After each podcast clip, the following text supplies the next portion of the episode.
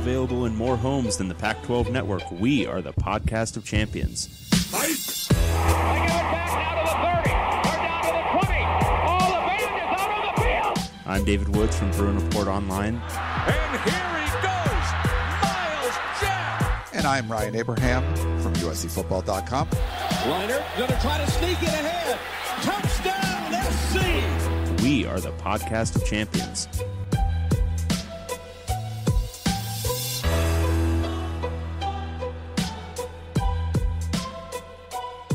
Welcome, everyone, back to the podcast of champions. I'm David Woods from Report Online, the UCLA site on the 24 7 Sports Network. And I'm Ryan Abraham from USCFootball.com, the USC site on the 24 7 Sports Network. And together, we make the podcast of champions talking all things Pac 12 football. This is our sixth and final edition of spring football previews, David. Even though there's no spring to preview, we're still doing kind of these off-season reports. We'll finish it up with the two most Northwest schools, Washington and Washington State. Talk to uh, guys covering those teams up in the next coming segments. So I'm looking forward to this, David. We'll, we'll wrap up our spring previews, even though there's really no spring football, which has me depressed. And these aren't really previews either. Like it's wrong on multiple levels. Um, it's like a spring discussion, but really, aren't we spending about I don't know, 90% of the time just talking about the upcoming season. So, what are these? Yeah. Oh, these are a way to kill time. That's what we're talking about here.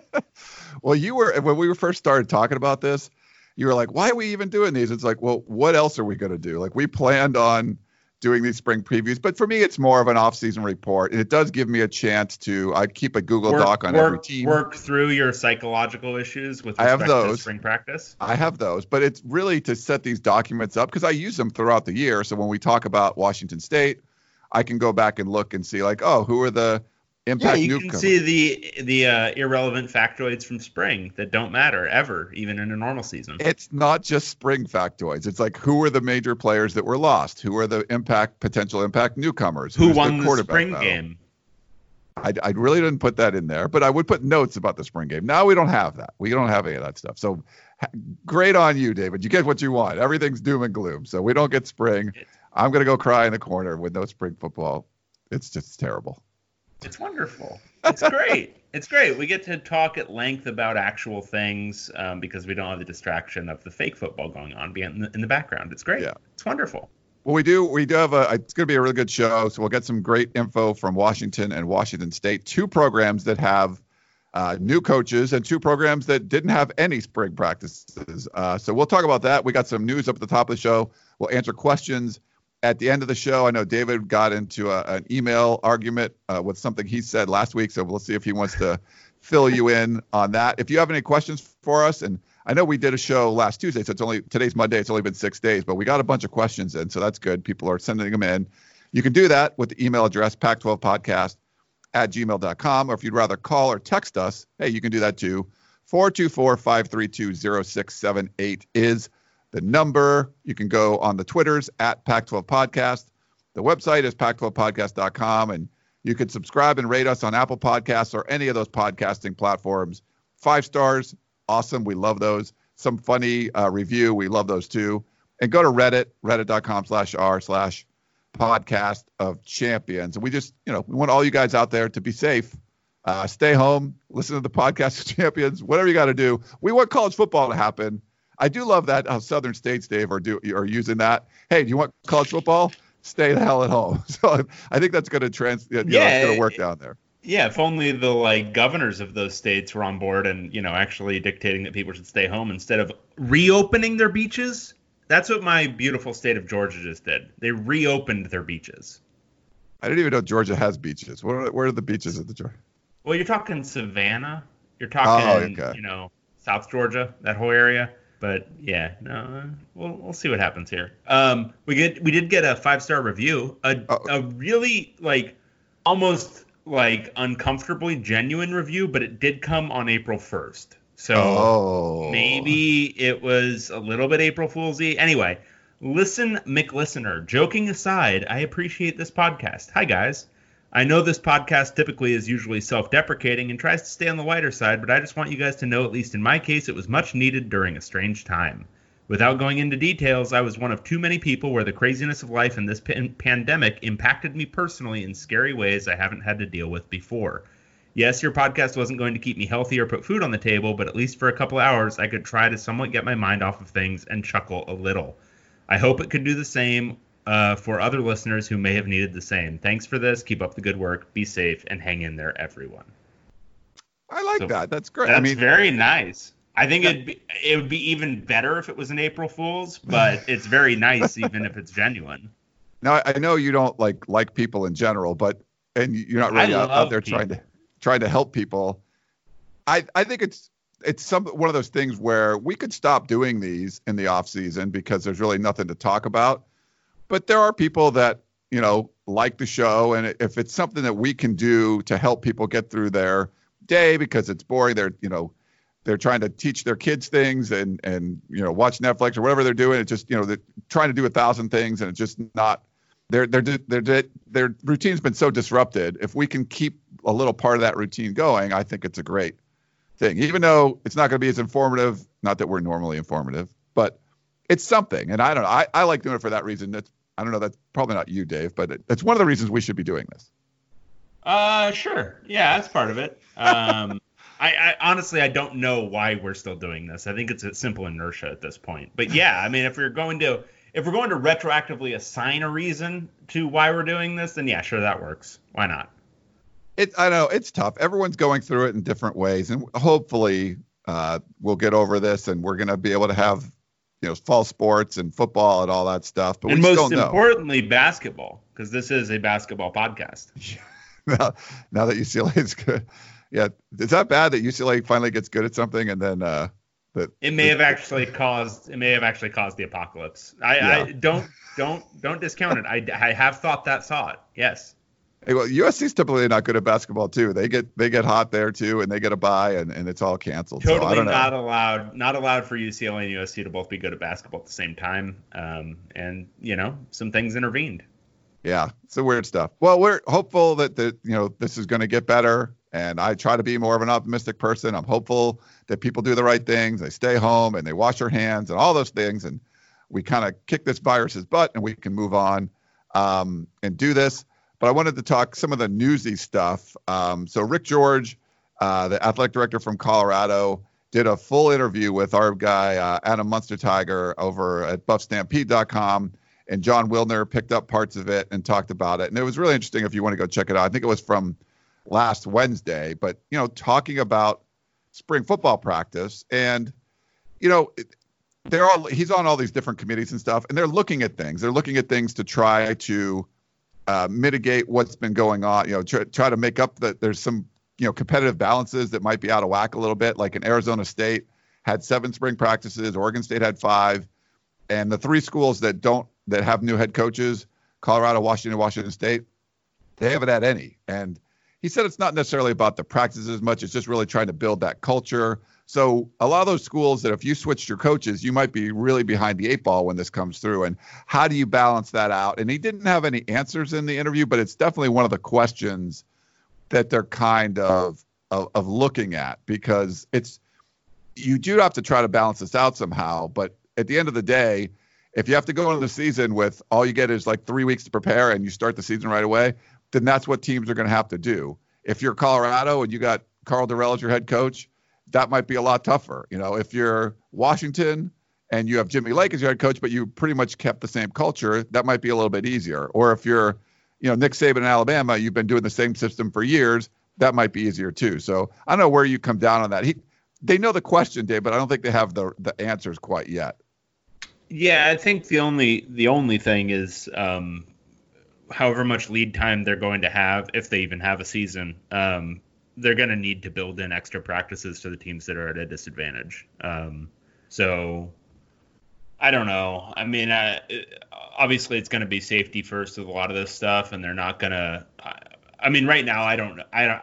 I think it's it might be all be academic at this point um, because even like I think the most optimistic model right now is saying you know this might be like tamped down to a level where we can start doing contact tracing like South Korea by like July.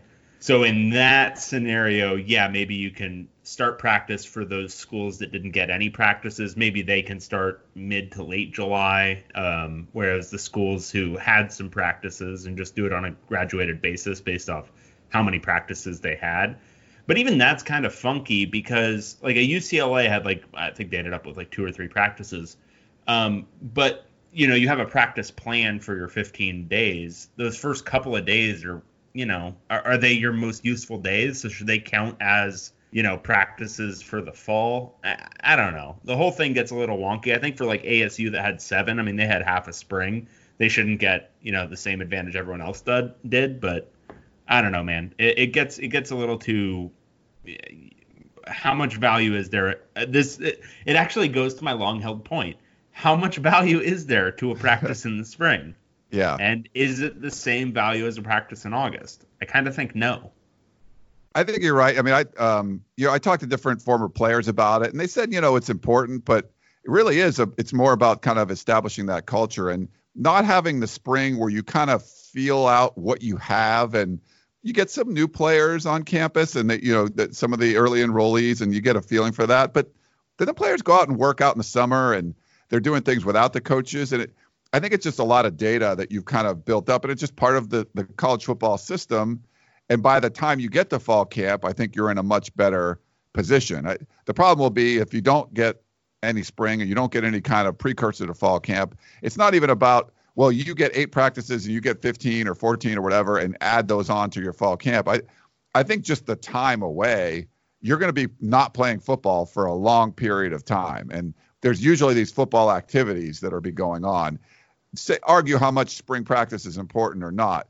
Argue how much those seven on seven things you do, you know, with the quarterback throwing to wide receivers in the summer or not. But it does keep you in touch with what's going on, and you still have that personal contact with the strength and conditioning coaches doing those you know workouts on the on the turf or in the weight room and and you will have coaches coming out there going through walkthroughs and things so all those things are gone it's not necessarily like, well, did we get better because we only had three spring practices versus 15? But really, it's just how many months did you go without doing anything football related? You know, maybe you could throw with your dad in the backyard or, uh, you know, do some body weight stuff, you know, do push ups and sit ups or whatever. But it's a lot of players are just not going to be able to do what they would normally be able to do. And the training tables and all of that, not having the kind of meals available, like maybe you're eating McDonald's all the time, or maybe your mom's a gourmet chef and you're eating like fancy, like who knows? It's it's going to be different for everyone, and you kind of bring all those players together and and try to make it work. Which it seems whatever would if something does happen, it's going to be an accelerated timeline. So I think flexibility is the key. Like everyone's got to be flexible, and every program, every player coming in is going to probably have a different story of what they did during all that off time. Oh yeah, totally. It's going to be great though if they actually do have a season because then it'll be like a return to you know, like 1970s NFL where like half the dudes smoked. They're just kind of out of shape, just barely like a light jog by the fourth quarter because they're just dog tired. It's gonna be awesome. I think it'll be it will be interesting for sure. But yeah, that might they be should wear the like old like they should wear the huge pads just to give us the feel of it too. Like Yeah. those huge flappy pads. Did you watch the uh, WrestleMania or anything? I didn't. I saw No. like a clip, but it just seemed weird watched. without. I haven't watched. I haven't watched professional wrestling, wrestling since I was 11 years old. But now they they just came back though. They did something over the weekend, and it just there was like this hollow feeling without fans. And I think I could see the NBA doing it. Like golf is going to do it. Like there'll there'll be sports. I think NASCAR's doing Are there it. golf? Are are there fans at golf? There are fans at golf. Yes. Actually, I, I, I'm totally joking on the square because golf is actually one of the best events to go to because you can just drink and walk around on on grass. It's great. It's dude, if you ever gone to the Waste Management Open in uh, Scottsdale, it's ridiculous. There's like 250,000 people that go to that thing. It's crazy. Well, even the one, even the one in the whatever they do up in, I think it's like the Palisades. Um, yeah, the Genesis Open now. Yeah, I- that I- one's great too. Yeah, that's fun. I go up there usually every year, but I went to the waste management once, and that was it's like a huge party. Uh, Yeah. But so with college football, it's different. And one of the things that came out of that article was it didn't feel like if, unless campuses were open for business in the classroom, so you could actually go to campus for to take class, they said there wasn't going to be football games. So in that kind of scenario, you could potentially have NFL going on, but college football, no. And because it's so regionalized, like SEC might be like, yeah, we're gonna have college football anyway, and the Pac-12 is gonna be like, no, our campuses aren't going to be open yet. I, I I'm curious to see how that works because there's no, you know, there's as far as structure goes in college football, there's no like czar, there's no leader of college football that makes the decision. It's like all these different conferences. So I'm curious how that's going to play out.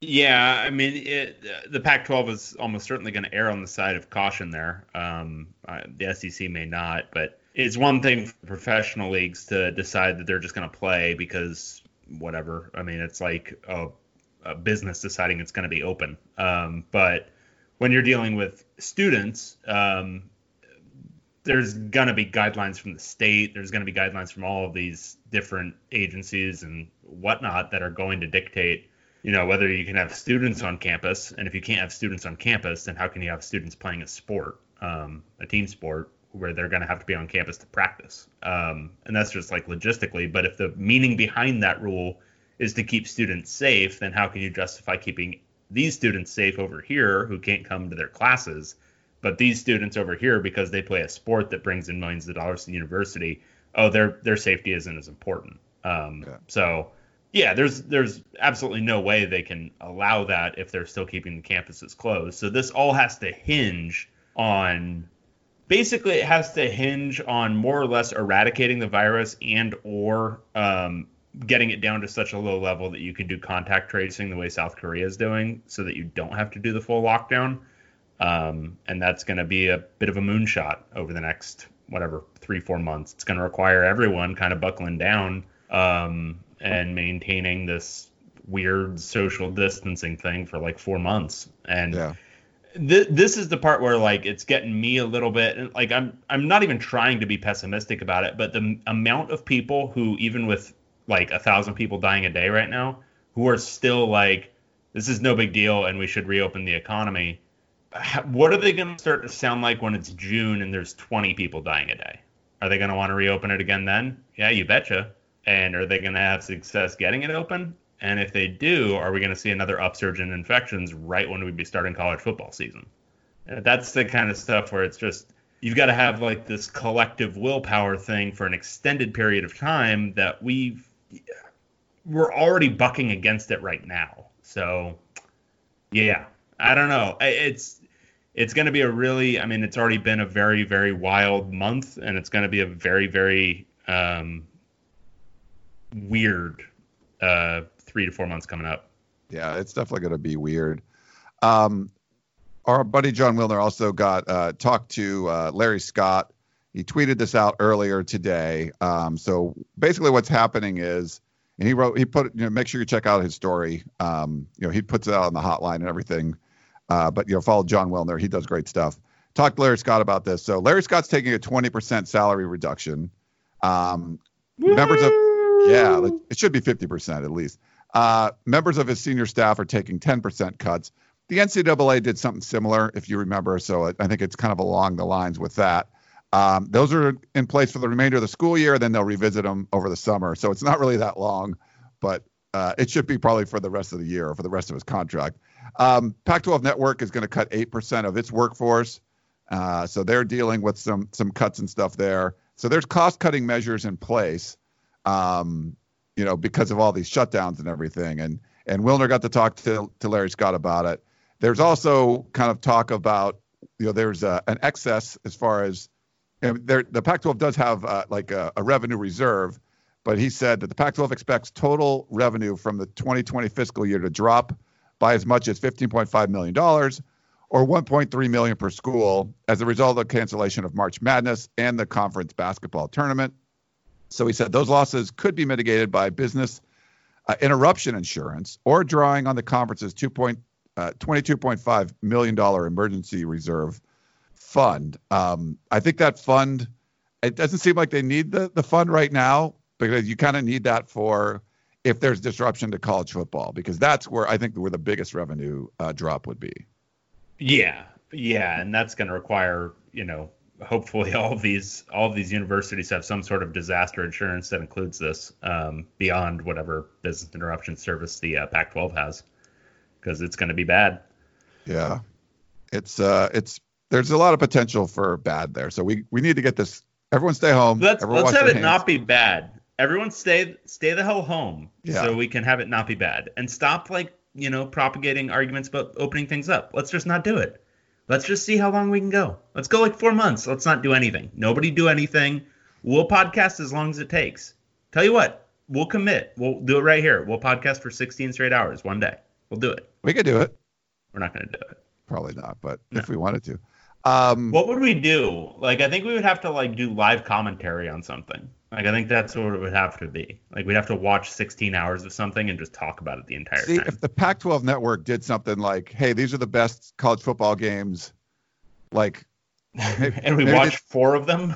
or maybe they could do Pac-12 in 60. So maybe you could do like 16 games, um, you know, like the best or say top 15 games for the last, I don't know, five years or something in the Pac-12, and they put them all in 60-minute versions, and we like watched them and commentated the whole time. That would be kind of fun.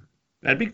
I mean, fun's a word. Fun is a word for what that would be. I don't know if it's the exact one I'd use, but it's certainly one of them. Yeah. Uh, there's other one other little piece of news, football news. So uh, Anthony Brown, who was a three-year starter for Boston College, he's a quarterback. He committed to the Ducks, and uh, Wilner says he'll be, uh, you know, he, he immediately becomes the favorite to be the starter for the opener. So maybe that's Justin Herbert's replacement. They get a, a big-time transfer from BC, uh, Anthony Brown. Oompa. Yeah, you cool with that? That's great. That's great. Um, is there anything else here? Is this all? Yeah, this is I all think- the same stuff. I think it was, yeah. I put all the notes in there. Look at so you. is. Look at you. Well, you know, since I have to, you know, figure out what we're going to talk about on the show and book our guests and set all that stuff up, I figure it's better that if I go through. It's so weird how you yeah. say that stuff as if I'm not the one who does all of the work. It's so strange to me. Like you, you wield your words like a cudgel against me, yet I am the one who is the engine of this operation. You, you, I think you did reply to one of my text messages today. That was. I did. I did. Did it take me seven and a half hours to respond to it? Yeah. Yeah. But I replied. when I told you who I booked for the show and what we were going to be doing and stuff, and you're like, oh yeah. Yeah. But and then, what was my? Yeah, yeah, yeah. Go ahead. yeah, oh, no. no, no. You're- Please, you go. You go. should I, should I look at what your response was? Uh, it was. Oh wait, no, was that an email? I think you sent me an email then on that. Um, oh no, you. I've been using the uh, our email to beat up an economics PhD. So that was your that was your response. So maybe you want to tell people what the hell's So- going on there. All right. So last, look, I'll I'll I'll do what he requests. I'm going to correct the record. So last week, um, I was talking on our college football podcast. I, w- I think we we were deciding to dis- to talk about um, why or why not people should not go to college. Um, and I made the statement that uh, essentially any economist would tell you the math says you shouldn't go to college. It's not a good investment unless you're, you know, going to a top tier university. It was probably a little bit hyperbolic. Um, our man Stephen Poe, who's a uh, uh, It's a big Poway. wig, It's Poway? Poway. by the way. Yeah. Poe. Uh, it, it, so so looking at it, it should be Poe. Okay, but it's Poway. I know, but I'm gonna go with Poe. Um, ahead. Yeah, no, and now, now more than ever, um, I'm gonna go with Poe. Uh, so Stephen Poe uh, came at me with, um, I, I don't want to say a dissertation, right? You wouldn't want to describe this Word doc that was attached to this email as a dissertation, but it has reached the threshold where it is too long for us to actually read it on air. And longtime listeners will know uh, that makes it really, really, really long and pretty unwieldy. There's a lot of links and stuff. Basically, the gist is um, there's still major differences in essentially revenue outcome, um, like your your take home pay um, if you go to college versus well, not if you go to college, if you graduate from college versus not. Um, still some major differences in wealth outcomes, social returns, various other things. So he made his point. Um, nowhere in his documentation did it reference debt Um, nowhere in his documentation did it reference the huge percentage of people who go to college and then drop out. Um, so my contention, stated less hyperbolically, is that if you are thinking about going to college or sending your kids to college, keep in mind that the average undergrad walks out of undergraduate school with about 30k in debt and there's about a 40% chance that whoever you're sending to college is going to drop out and there's a pretty good chance that even if they don't they're going to be underemployed at the end of it and have a job that they could have gotten out of high school. So just consider the idea that you might not want to go to college that it might not necessarily be the logical next step for everybody. And maybe not even like stated that broadly. It might not be the logical next step for most people. Hmm. That's what I'll say. Interesting. All right. Like So, so, Steve Steve can bring it back now and he can come at me again, but that's that's that's where we left it. the uh I mean, you have children, I do not. Are, Mhm. Is it to the point where you would like not recommend your kids go to college? Because I mean, I, I I don't have kids, but I think I still will. Maybe just because that's what So you normally if have done. if I'm gauging, so the thing is, it basically, at our current rate of um, the, this unregulated student loan interest market and just the way tuitions are skyrocketing, along with your ability to just get these completely unsecured loans, um, yeah, there's no way by the time my kids are old enough to go that it would make anywhere near. Right now already it's getting to the point where it's iffy on an average to average basis like if you're just comparing medians. Um, steve's point is that it's still more valuable to go to college and he's probably right there.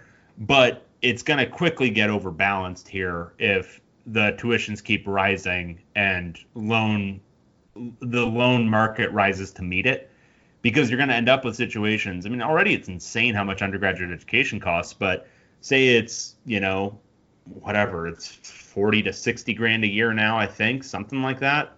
What if, what what about when it gets to 100k um, and you're graduating from undergraduate with an average of $100000 in debt.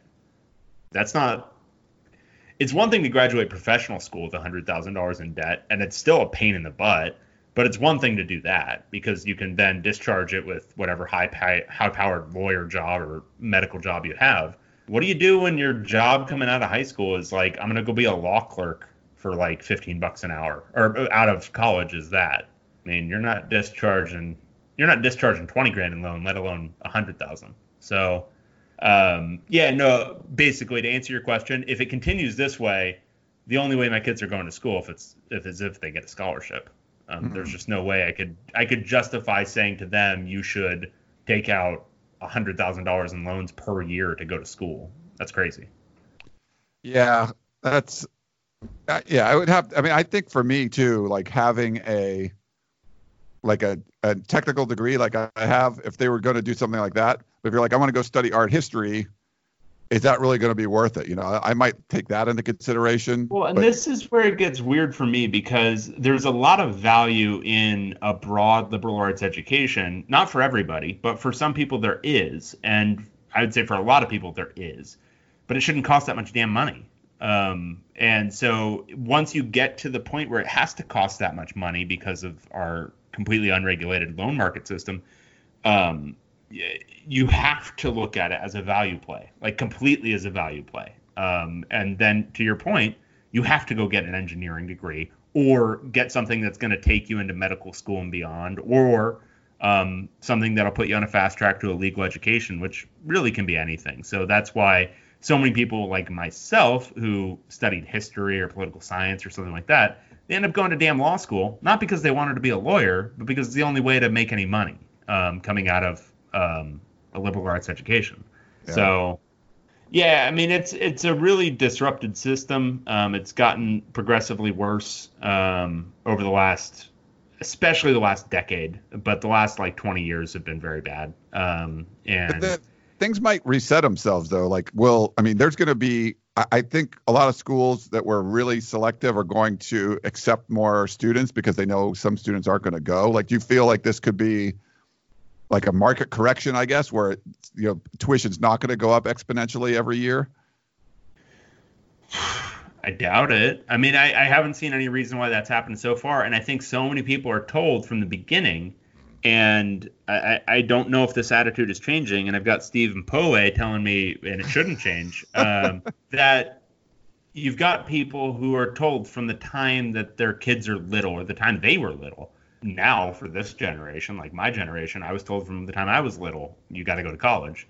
Um, but now my kids, it's just this generational thing. You have to go to college because you have to. That's how you set yourself up for success. But it's really not. How you set yourself up for success is not going to college. It's going to college and then getting a graduate degree and then making a bundle of money with which you can discharge your undergraduate and graduate loans for the next 10 years. Um, but if you just get an undergraduate degree, that's the equivalent of a high school degree 50 years ago. And but the thing about that high school degree 50 years ago is it didn't cost any money. It was free, uh, yeah. So it's I I don't see it changing because I think that demand is it's not fixed. I think there's a point at which it'll break apart a little bit more, but then you end up with you end up with an even uglier situation, which is the naturally poor um, are even more pushed out than they were before. Like the ones who grew up in poverty are even more pushed out of this whole thing than they were before because it's just again costing too much damn money. Yeah. Uh, well, all right. Do we have anything else? Well, that was we... cheerful. Yeah. Sorry, but uh, but I know you got in this. It was a really long email. Um, it was a really long email, and then he responded with another really long one, and it's uh-oh. just. So my thing with my thing with Steve um, is it's look. I'll say things hyperbolically on here, but like when you're like writing to somebody, like I don't know, leading off an email with "this is laughable." It's like, buddy, I know there's differing opinions on this. Treating it like it's a completely like throwaway thing. I understand his position that it's, you know, this is still a good value for now, and that's right. But is it going to be in five, ten years? You don't know, and there's differing scholarship on it, and pretending like there isn't is just, I don't know. It doesn't seem very intellectually curious. I yeah, I like. I mean, you and I differ on a lot of like, you know, we have different opinions on things. Like our philosophies are different, but I always like to listen to what you have to say and just be like, oh, that's interesting. Well, I, I think it's this way or whatever. But yeah, if you're gonna just shut someone off, like, no, your opinion is just completely wrong. It's like, no, I mean, if it's not like something factual, you can like, okay, here's the actual numbers. Like you said, you can look at those numbers different ways. So. Yeah. So Stephen Poe Pillway. Stephen I gotcha. I, I I gotcha. Stephen Poway. I think it was, uh, remember Lee Hacksaw Hamilton? He would be like, Stephen Poway coming down the I 5 yeah. freeway or whatever. He was one of those guys. Um, but thanks, Steve, for the long email. I'm sorry we can't read it, but we'll read some a bunch of the other ones afterwards. But now we got to finish up our spring football previews that David loves so much. Uh, so first, uh, we're going to talk uh, some Washington State. So be right back, and we're going to talk a little bit of Washington State with uh, our new friend, uh, Brady Frederick. All right, we're ready to talk some Washington State football. Washington State Cougars. And on the line, we have Brady Frederick, does the great job covering the Cougs for CougFan.com. You can follow them on Twitter at CougFan.com. He's coming on the show via Skype. Brady, thanks for coming on, man. Hey, thanks for having me. It's great to be here. We just wanted to check in, uh, you know, what's going on with Washington State doing our spring previews, and we I know you've covered the team for the last year. Um, unfortunately, it seems like every off season, there's just you know the the Washington State program get, gets hit by just you know travesty. It's just terrible. Uh, I I don't know if you want to talk about what happened this offseason. I know Dave and I addressed it a little bit, but really unfortunate situation uh, with uh, the death of another player. Yeah, it's it's really devastating at this point. Um, especially the un, the uncertainty of what happened. Uh, they've ruled out suicide and foul play, but you know, it, I no matter what, it, it it really is a tragedy. He was regarded as as really a great guy by everybody involved with the program, and uh, it's it's it's going to be a tough hit for sure. How how is the how's the community dealing with this? Just you know, basically a year off of the Hilinski tragedy it's a lot different, especially with you know the coronavirus impact, and nobody's really in Pullman. So when it happened with Tyler Hilinski, you know, it was it was very obvious. There were candlelight vigils. There were people talking about it. All the I remember all my professors at school were bringing it up uh, and reaching out for help, and it's it's a lot quieter. But the the presence of it on social media and in other media outlets, uh, it's interesting to see that transition. It, it, it's all kind of talked about digitally, but there have been a lot of you know good stories talking about his life and his impact. Uh, so that's been great, and you know it's it, it is really really a tough one though. Yeah, so if there is a season, I'm sure there'll be some more remembrances for uh, Bryce Beekman, um, and uh, we'll, you know, you guys can keep us updated on what's going on there. But you mentioned being in Pullman. You're in Pullman now, as a college town like that, where the there's no students around. How is that right now? I mean, it must be kind of weird there right now. It it is extremely weird. It, it's crazy. Now Pullman's usually very quiet uh, during breaks and summers. I've been around for a couple of those, but it's it's never really gotten to this level. The all the streets are empty, uh, and it's a really eerie vibe on campus right now. Uh, the majority of students went back home. Um, there's still a couple out, but it's it really is interesting. I had to walk into the uh, the ATM on campus a couple weeks ago, and I don't think I saw a single person from the walk to my apartment to the middle of campus. And wow. yeah, it's it's really eerie. Yeah. Yeah, I think that that goes for a lot of places, but especially so in a place like that. Um, well, switching gears a little bit um, to the actual Washington State football team. Uh, big news in the offseason with Mike Leach taking off from Mississippi State. And Nick Rolovich coming to town, another guy with a fun offense, kind of an eccentric style. Um, what have you seen out of him so far? How's he fit? And uh, what's the mood of, I don't know, kind of the fan base around uh, the new hire and, and Leach departing? Well, when Leach left, uh, it was it, it, was a blow. A lot of people they were definitely up in the air the entire season. Definitely something a lot of people predicted. Still a bummer when it came around, but the bringing Rolovich in has been great so far. He's really done everything right that he could do up to this point, both on like a football level and just uh, within like the WSU culture.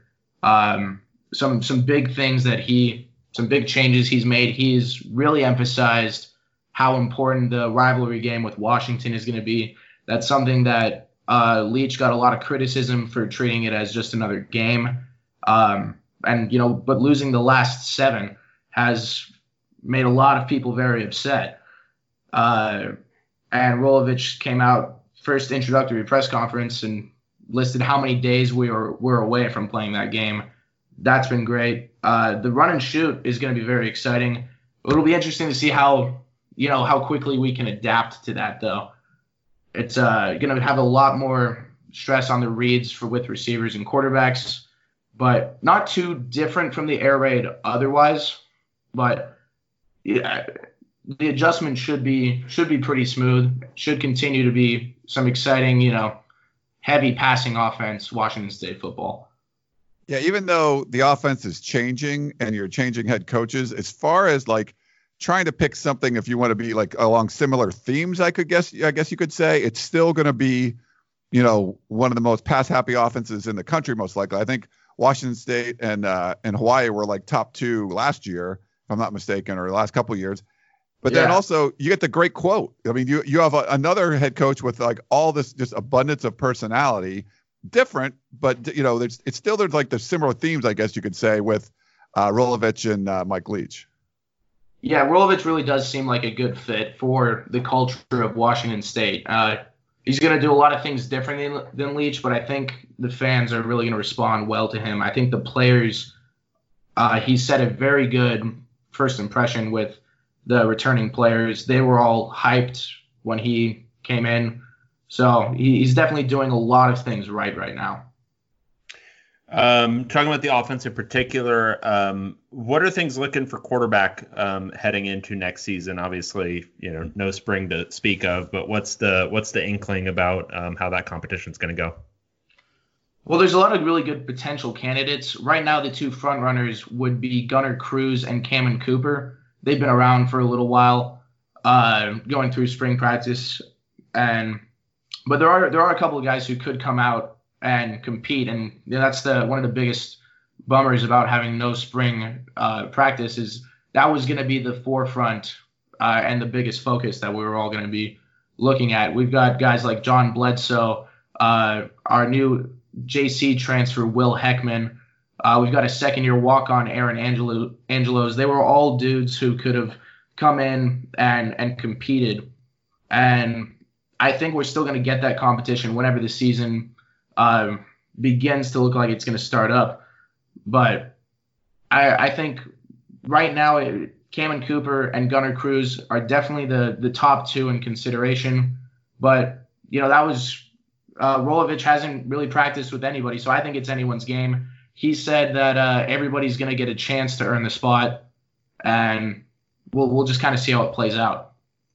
Uh, Max Borghi's a, a stud back there at running back. You know, you don't get to hear as much about him because he's playing in that offense. How do you think he's going to fit in with this run and shoot? I think he's about to have a huge season, by far his biggest yet. I think the the running shoot just offers a little bit more uh, carries for him, and he's already you know proven himself as a receiving running back. But he he can definitely get it done, you know, from off of a handoff or a, anything like that. So I th- I think especially once Rolovich and the coaching staff sees you know how electric he can be and how he can really take control and and run up the run up some yards. I, I think he's going to see a, a lot more touches this season, especially just with how much he's developed now going into his junior year. Um, looking at that, um, the defense, um, it looks so. Looking at kind of returning production on both sides of the ball, it looks like the offense isn't returning a whole lot, which you can expect in an air raid. Basically means the quarterback isn't uh, returning. But uh, defensively, uh, Bill Connelly's returning production numbers have uh, Washington State ranked 22nd. Um, can you kind of run through what's returning and what isn't? What are the big question marks defensively?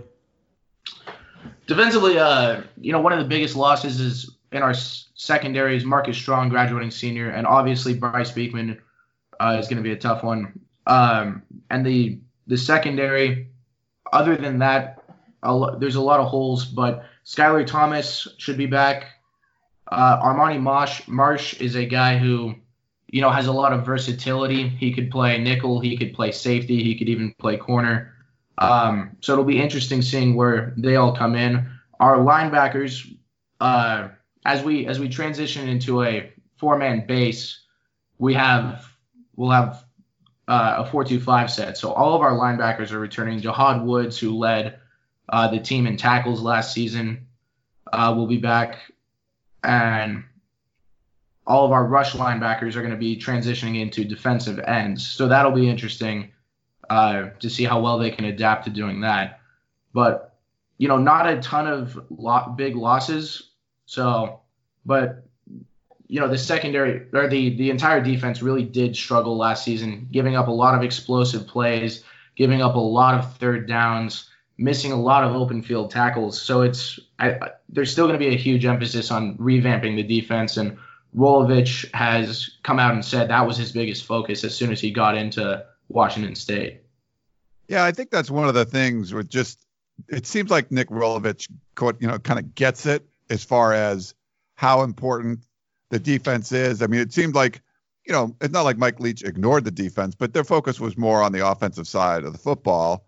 Uh, and there, you know, there've been some really good defensive coordinators there. You know, you're having Tracy Claeys and uh, guys like that. But the it seems like even though Nick Rolovich is like this offensive guy, he's putting more, at least talking more about the focus and, and making sure that the defense is shored up. Yeah, and one of the things he did, uh, he his first uh, coaching hire was Jake Dickert, our new defensive coordinator, and he wanted to make sure he kind of built the rest of the coaching staff around that. So he's definitely putting a a lot of emphasis into the our, our, our defense and fixing all the problems that we had last season. Um, looking ahead at the season, um, what's kind of your expectation for things this year? Um, do you think it's going to take a season for Rolovich to get things in place um, to where he wants it to be? Are they going to hit the ground running? Do you think this is a bowl team? I know that's a lot, but just kind of what's your general perspectives for the season at this point? Obviously, without very much information. I think they have a good shot at, at being a bowl team. Um, I don't want to set my expectations too high, but I do think that the biggest thing is going to be making sure we have a quarterback who can understand the run and shoot. Beyond that, uh, we lost some good wide receivers, but we still have a lot of depth there, uh, and a lot of guys who I think will be able to step up and make plays and kind of bring it back to business as usual. Our offensive line still, I think, will be one of the top in the Pac-12, uh, and I think Max Borghi will get a a lot more touches, have an even better season than he did last year. So I think on offense, it's really going to come down to the quarterback and how everyone adjusts to the new offensive system. On defense, I personally think it can only get better. I think we have a lot of talented athletes, and I think there was a lot of confusion last season, especially with Claeys leaving halfway through and the interim defensive coordinator system they were running. Uh, I think it, that just led a lot of confusion, maybe undermined some of the play of the players. Uh, we're talking with uh, Brady Frederick. He's with uh, beat writer for CougFan.com. And uh, one last thing for you, Brady, before we let you go. This has been, you know, a spring football. Spring fo- football was supposed to start March 27th. We're trying to do previews. Obviously, that's all been thrown out the window with the coronavirus quarantine and every uh, quarantine and everything. We've seen Arizona State get seven practices. Schools like Washington, Washington State, Colorado didn't get any. All three of those schools have new head coaches, bringing in new systems. Have they talked anything about the the unique challenges that brings when you're Nick Rolovich, you come in and you say all the right things, you hit the ground running, you make good hires, you get people excited, then you can't do anything on the field. And if maybe nothing happens until July or something, and, and the kind of disadvantage it would put a program like Washington State, where you have a new head coach and you can't do anything for almost the entire offseason. I think it'll be a disadvantage, but I think you know they can't do anything on the field, but they do have a lot of time to to study the system. You know, and like basically in the classroom. I'm sure uh, Rolovich and the coaches are still talking with the all of our players, making sure they understand. And I I really I think it's going to be a disadvantage, but I think whenever this all clears up and they can get back on the field, uh, I do feel that they're going to be the doing the best that they can. And you know, I think while the the new system that that does make it tougher, you know, everybody in the in the NCAA doesn't get to practice right now, so it's not like we're at a significantly bigger disadvantage. It's just just a little. It's going to be a little bit more difficult. All right, Brady Frederick, doing a great job up there in Pullman. Please stay safe and uh, keep us updated on what's going on. Thanks again for coming on. Thanks for having me, guys. You guys stay safe. Thanks, Brady. All right, now we're going to switch gears from Washington State to cover Washington Huskies. And we have Chris Fetters from Dawgman.com. Chris has done a great job covering the dogs for quite a few years. I'm not going to say how many, but he's been doing it a long time and he's been on our show many times. Chris, thanks for coming on again. Thanks, guys. Great to talk to you. Yeah, we uh, you know, we're trying to preview spring like we talked about. Obviously there's no spring football, but and Washington was the last school on our list for Washington and uh, and Washington State. The schools with new head coaches are kind of getting the shaft here by not having spring football, but maybe Washington's in a little bit better place because Jimmy Lake was on the staff and the culture's kind of continuing. It's not like Matt, you know, changing everything out. So maybe that's some kind of advantage that at least Jimmy Lake is still going to be there and that culture from Chris Petersen will still exist. Yeah, I think that's right. I mean, to you know, there's not just the the the seamless transition with having a, a coordinator become the coach, but you all you all you also have all of the other coaches that have stayed on board. The only other coach that really transitioned out was Jordan Paopao, who the tight ends coach who went from Washington to UNLV, uh, I think with Marcus Arroyo, if I remember right. So um, they brought they they actually stayed in house and brought in a guy that was already in the program, Derham Cato, and so Derham Cato is going to be the, the tight ends coach. And so they really only have to kind of integrate that one piece. But that being said, there's also a really huge piece in coaching when they got rid of Bush Hamdan and the offensive coordinator and they brought in John Donovan from the Jacksonville Jaguars. So, you know, the offense is that's that was going to be the real question of spring, guys, is how was this offense going to work? You had all of the junior pieces – that looked at, that, that were going to have monster 2020 seasons, they all decided they wanted to go pro, whether that was Jacob Eason, whether that was uh, Salvon Ahmed, whether that was Hunter Bryant. and then you add all of you know three senior offensive linemen. Um, they lost a lot of pieces on the offense, so that was going to be the big thing heading into this spring. Um, just to the offseason point, I, I know when Chris Petersen announced the whole thing, and I was kind of blown away by it. Like it came out of left field for me. Um, I know Bruce Feldman tweeted afterwards that you know this had been a long time coming, and I know a few other people had had some info. Was this shocking to you, or was it something that you were expecting uh, coming down the pike? It's weird. You're right, uh, David, in the sense that I was kind of of two minds. Um, the timing of it was shocking, but the decision itself, for for those of us that had covered Chris Petersen for his whole time at Washington, was not shocking at all. Um, you could tell from the moment he came to Montlake, he was not a lifer. He was not going to be one of those guys that croaks on the sidelines. He's just, it's Right. just not him at all.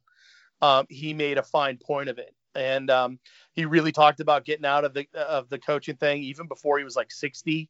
Um, he had had very very public comments to that effect. So the idea of him getting out when he did, while on the surface the timing was shocking because it really just did come on high on the heels of of a, of a big Apple Cup victory. They had started to turn some things a little bit. There was still obviously some huge questions going on offensively as to what they were going to do to try to fix things. Um, and, and those were always going to be on the forefront of, of fans' minds.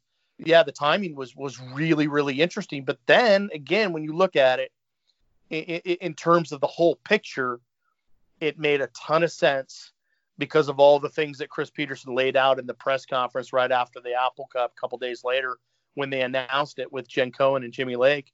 You know, and just in terms of this is if there was ever going to be a time where we could make a transition that made sense, that kept intact all the values and the culture that we created in the six years that we were at Washington, this would be the time to do it. Jimmy Jimmy's time is now. You know, we've promoted from within as far as we could in terms of going from a from a DB coach to a coordinator to you know to to the next thing that he was going to do, which was going to have to be a head coach because he had gotten overtures from you know Alabama, A&M, all these other programs trying to get him. Arizona State was hot on his trail before they hired Herm Edwards. So his next his next job was going to be a head coach. It was just going to be a matter of when, not if. So when you put everything together and you really think about the timeline, um, it starts to make sense. And then when you add Chris Petersen's comments, even going back as far as the Rose Bowl when he said he didn't enjoy it, and and for a kid from California who was all about football to to not appreciate one of the singular college football moments that all Californians kind of crave, it's just for him not to to not to absorb it, take it in for what it was, and kind of smell the flowers, so to speak. Um, that was really telling. But yeah, on the one hand, the timing of it shocking, but the actual decision not shocking at all. as the offensive coordinator goes with John Donovan, is this was it kind of inspired by like a Joe Burrow kind of move? Uh, you know, where like what you were seeing down at LSU, bringing in someone from, um, you know, the from the professional ranks and try to make it work in college. Is that kind of what the inspiration was? And how do you think that offense is is going to work at Washington? Well, if you go by if you go by Jimmy Lake's own comments since and and and whether he was talking in the abstract at that initial press conference where he said he wanted an attacking pro style thing where they would go vertical instead of horizontal and all these types of things, you could kind of see where he was where he was heading at. But when Donovan was hired, he pretty much admitted that he wanted to go pro. I mean, he wanted an NFL uh, brain. He wanted a guy that had had um, significant NFL experience going forward. And I think it really was based on how his own NFL experience went when he was at like Tampa Bay and when he was at Detroit. You know, he had a few years there where he had done some things. And I think going to the pros and being a coach there, he apparently it was transformative for him. That's the way he talks about it. He talks about how it really altered a ton of things on how he approached just coaching in general and just the amount of information that he got.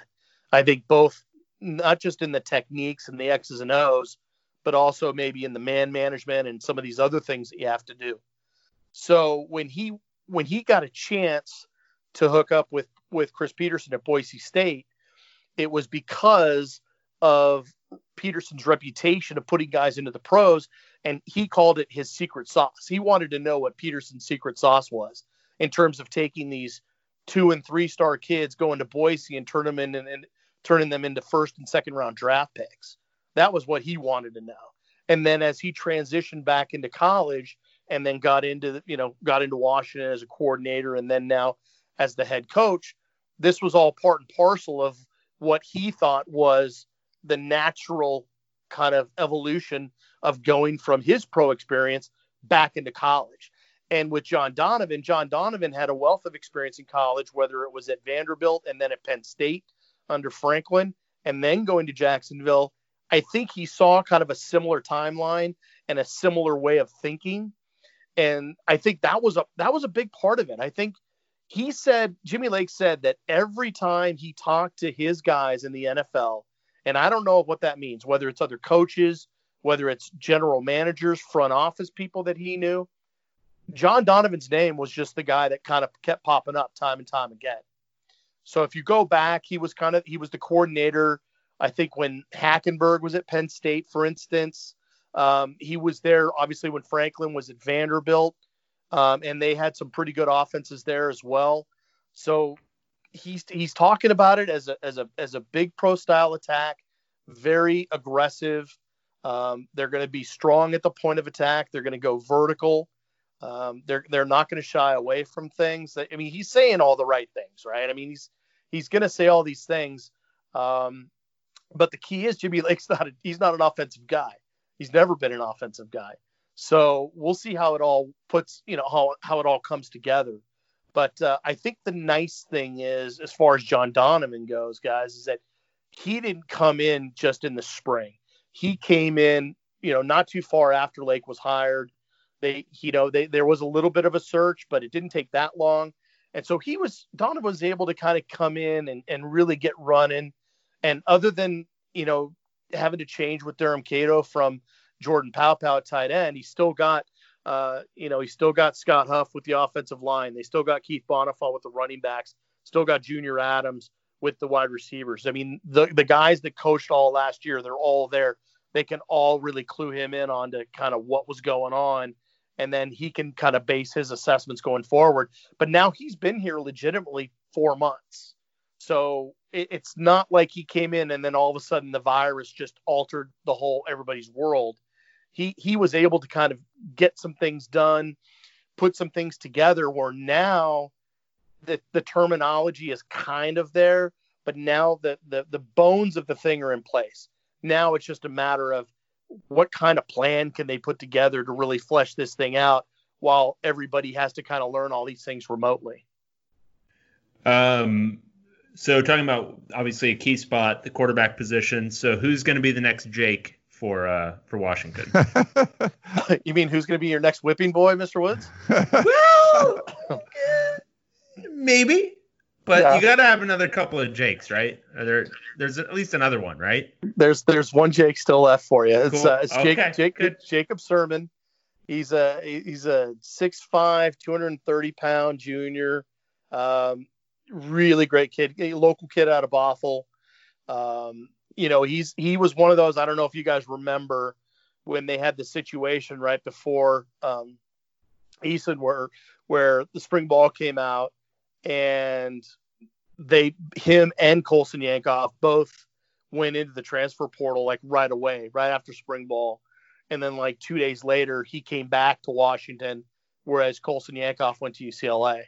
So he's kind of the one holdover and all here. He's he's kind of the veteran, I guess, so to speak. He's played in a handful of games. He played in five games last year, but he only threw three three balls. So um, really kind of the ultimate mop up kind of situation for him last year. And um, but he is the one that comes in with with playing experience, the guy that comes in that's that that understands the different things that they were trying to do the last couple years. So he's he's the veteran guy. And then the guy who redshirted last year is a guy named Dylan Morris, who is a kid, another local kid, not quite as local, a little more south Puget Sound area in a place called uh, Graham Kapowsin. and uh, he's he's a really good quarterback. He was a kid who was starting at the 4A level at Washington in the high schools. Then that's the highest level in terms of uh, of uh, how big high school goes. That's 4A is the biggest, and he was starting at a 4A school as a true freshman, as a ninth grader. So he's had a wealth of experience. I've been watching Dylan Morris throw balls before he was ever at Graham Kapowsin, and he can he can sling it. He's a really good quarterback. Not the biggest kid in the world, kind of more like a Browning, maybe even a little shorter, probably more like six foot, six one. Um, but he's he's more. He, I think he's more mobile than Jake Browning was. Does he have a Um, cannon like Browning did? Yeah, he's got a better arm than Jake Browning. Yeah. Um, I don't know if he's. I, I don't know if he's there. If he's got the full game, like I don't know if he sees it quite the way Jake does, Right. or can run things the way that Browning. Because that's the one thing that Browning had over pretty much anybody is that he just understood how to run the game. Um, and then the last guy who's coming in is going to be the true freshman, uh, Ethan Garbers, who you guys know from Southern California, um, Corona Del Mar, if I can remember correctly. And then um, he, you know, he he helped lead those guys to a CIF state title. Uh, and he's kind of mid-size. He's like 6'3", about 200 pounds. So he's kind of the he's kind of right in the middle of of Jacob Sirmon and Dylan Morris. And uh, he's a guy that just exploded onto the scene down Southern California. If you if you talk to guys like Brandon Huffman and Greg Biggins, you, you know, I think they'll tell you he's he was probably one of the most improved seniors in the entire section down there in Southern California. So I, I know Washington fans are super excited to to see him, and they also understand that uh, you know just like Chris Petersen, Jimmy Lake is an equal opportunity employer. If you come in as a true freshman, he doesn't care if you're the quarterback.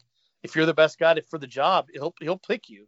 And as we saw back in 2015, that's exactly what happened with Jake Browning. So this this quarterback competition was going to be the thing that was going to shape all of April because Garbers was going to enroll in time, and he is he is technically enrolled now, but he's obviously taking uh, classes remotely. Um, but all three of those guys were going to be there, and they were going to be it was going to be tooth and nail because there was really it was not like Jacob Sirmon, even though he was the established guy, was not the clear front runner. It wasn't like by a mile everyone understood that Jacob Sirmon was going to be the heir apparent for Jacob Eason. It just there was not it was not that cut and dried. The only reason it was last year was because Dylan Morris was redshirting. Yeah. So that that that basically is it in a nutshell. You've got three guys trying to cut each other's throats and, and may the best man win. The uh, obviously everyone's going to look at the quarterback spot, but he was, you know, Eason was only one of the guys that left early. You already mentioned, uh, you know, some of the other guys where you're talking about Ahmed or Hunter Bryant or Trey Adams. Uh, well, not leaving early, but you know, losing Trey Adams on the offensive line, losing Nick Nick Harris. It seems like there's a lot of guys to replace on that offensive side of the ball. Who are some of the names that are they're it, you know Pac-12 fans should probably be looking for that these guys are going to be potential stars in the uh, Washington's offense going forward? Yeah, that it's again, you know, guys need to emerge. And one of the big guys that really emerged last year was running back Richard Newton. And he missed a couple games because he got a little banged up. But as a redshirt freshman, he really emerged as kind of the third down, power back, goal line, give it to him. He's going to find a way to just hit somebody in the mouth and move the pile. And what was really telling was that, you know, he had probably a, just half, a little bit more than halfway the number of carries of Salvon Ahmed last year, and he basically had the same number of touchdowns. So that tells you a little something about how they relied on him to to get the job done down, you know, late games, deep territory, third, fourth down, those kind of really high leverage situations. That was Richard Newton's time to shine, and so he's he's a guy that's coming back that they're going to have to really rely on, and and he'll couple with Sean McGrew and Kamari Pleasant. Those are the two seniors that are that are coming back. Um, so they'll have a nice little mix there because McGrew obviously is the smaller, quicker back who finds ways of kind of playing behind the blockers and moving. And Kamari Pleasant is by far their bigger back. He's like 220 plus at this point now. I think if they've redone the heights and weights for the players recently, so he can be another guy, a bigger back in in in the short yardage packages. I'd say at receiver, they got a ton of guys coming back. Uh, as you guys know, one of the big guys that came in as a true freshman and did some real damage was Puka Nacua. You know, he only ended up playing in eight games because he got hurt. but and he only had seven catches, but he had two of them were for touchdowns. He averaged 21 yards a, a pass reception. Oh yeah, he's a So- stud.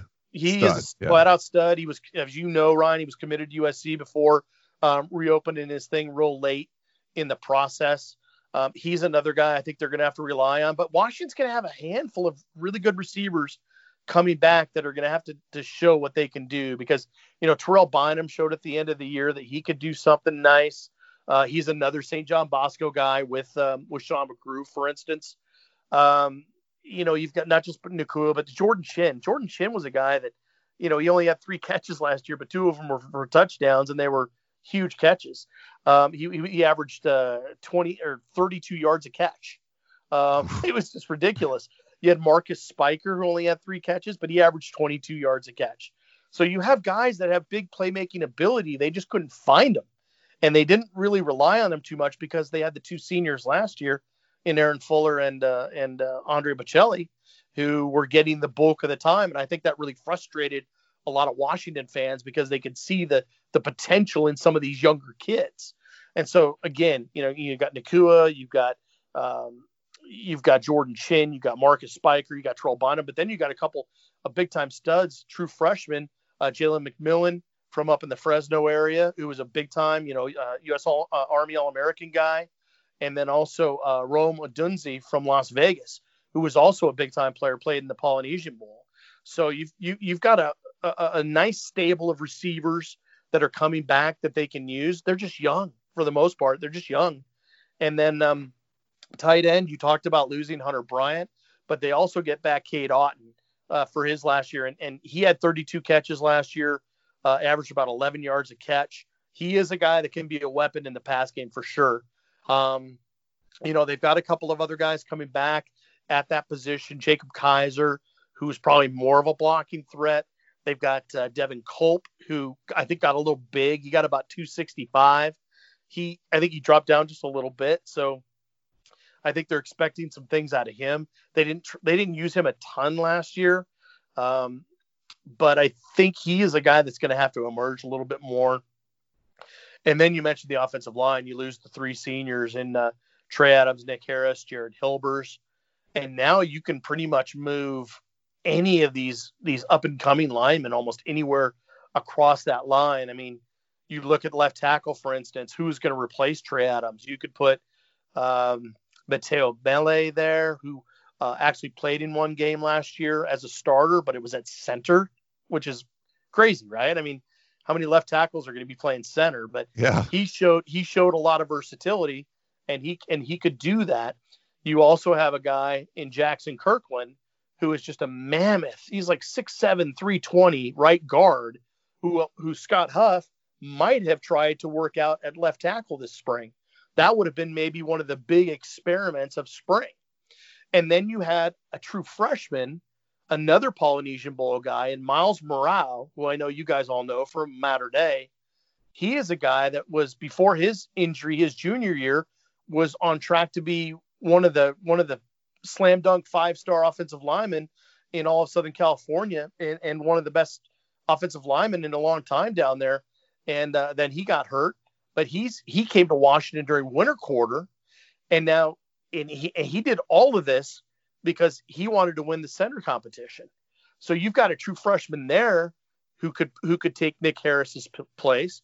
You've got Luke Wattenberg, who was the starting left guard, who was thought he was going to go to center to compete for that job. So there's two guys trying to slash each other's throats. You've got uh, a couple of, of um, Polynesian guys and MJ Ale who could fit in for Luke Wattenberg at left guard. He's 6'6", 360.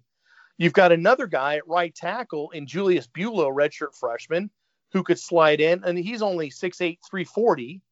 So you, you've got a you've got a wealth of talent to work with. I'm, I haven't even talked about Henry Bainivalu, Vic Kern. Um, God, I mean, there's there's other guys I'm sure I'm probably missing. Nate Kalepo, another redshirt freshman, kid from Rainier Beach. I mean, there is a lot of talent on that offensive line, but it's just a giant jigsaw puzzle. I have no idea how they're going to fit all those pieces in. And that was going to be the other kind of um, huge talking point of spring, guys, was not only how is that that quarterback competition going to unfold, But what is Scott Huff going to do with all of these huge chess pieces on this front line? How is he going to use them? What experiments was he going to try to run to see what he could get out of? What best five combination could he make? Because as you know, that's that's the thing. What is the best five? Who are the best five guys that you could find to fit into that formation? That it would have been fascinating to see.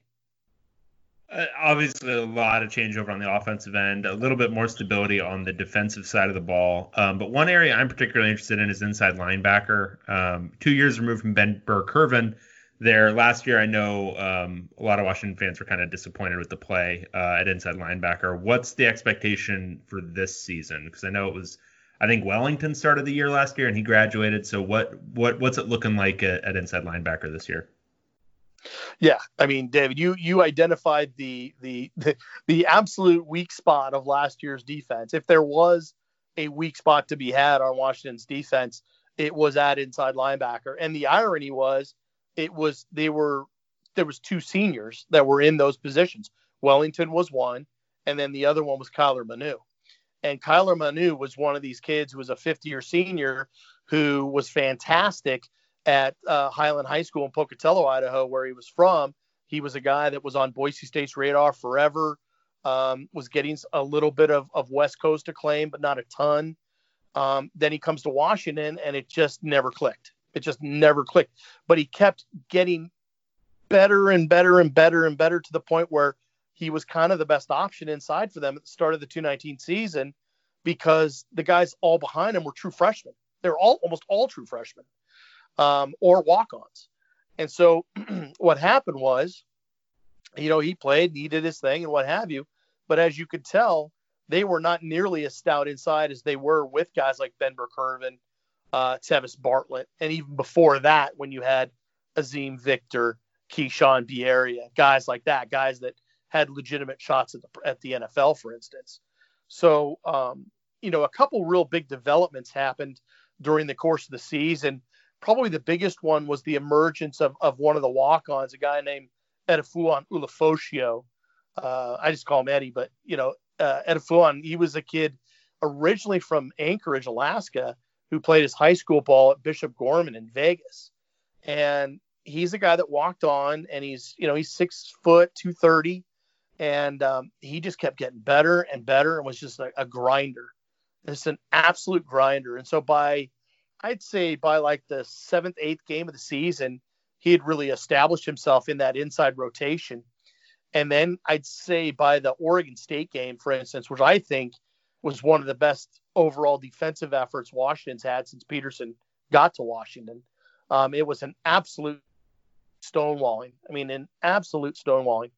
Um, if I remember correctly, Oregon State's only points came on like a pick six or something. Um, but they, they was right in the middle of everything, right in the middle of everything, and he just kind of kept getting better and better from there.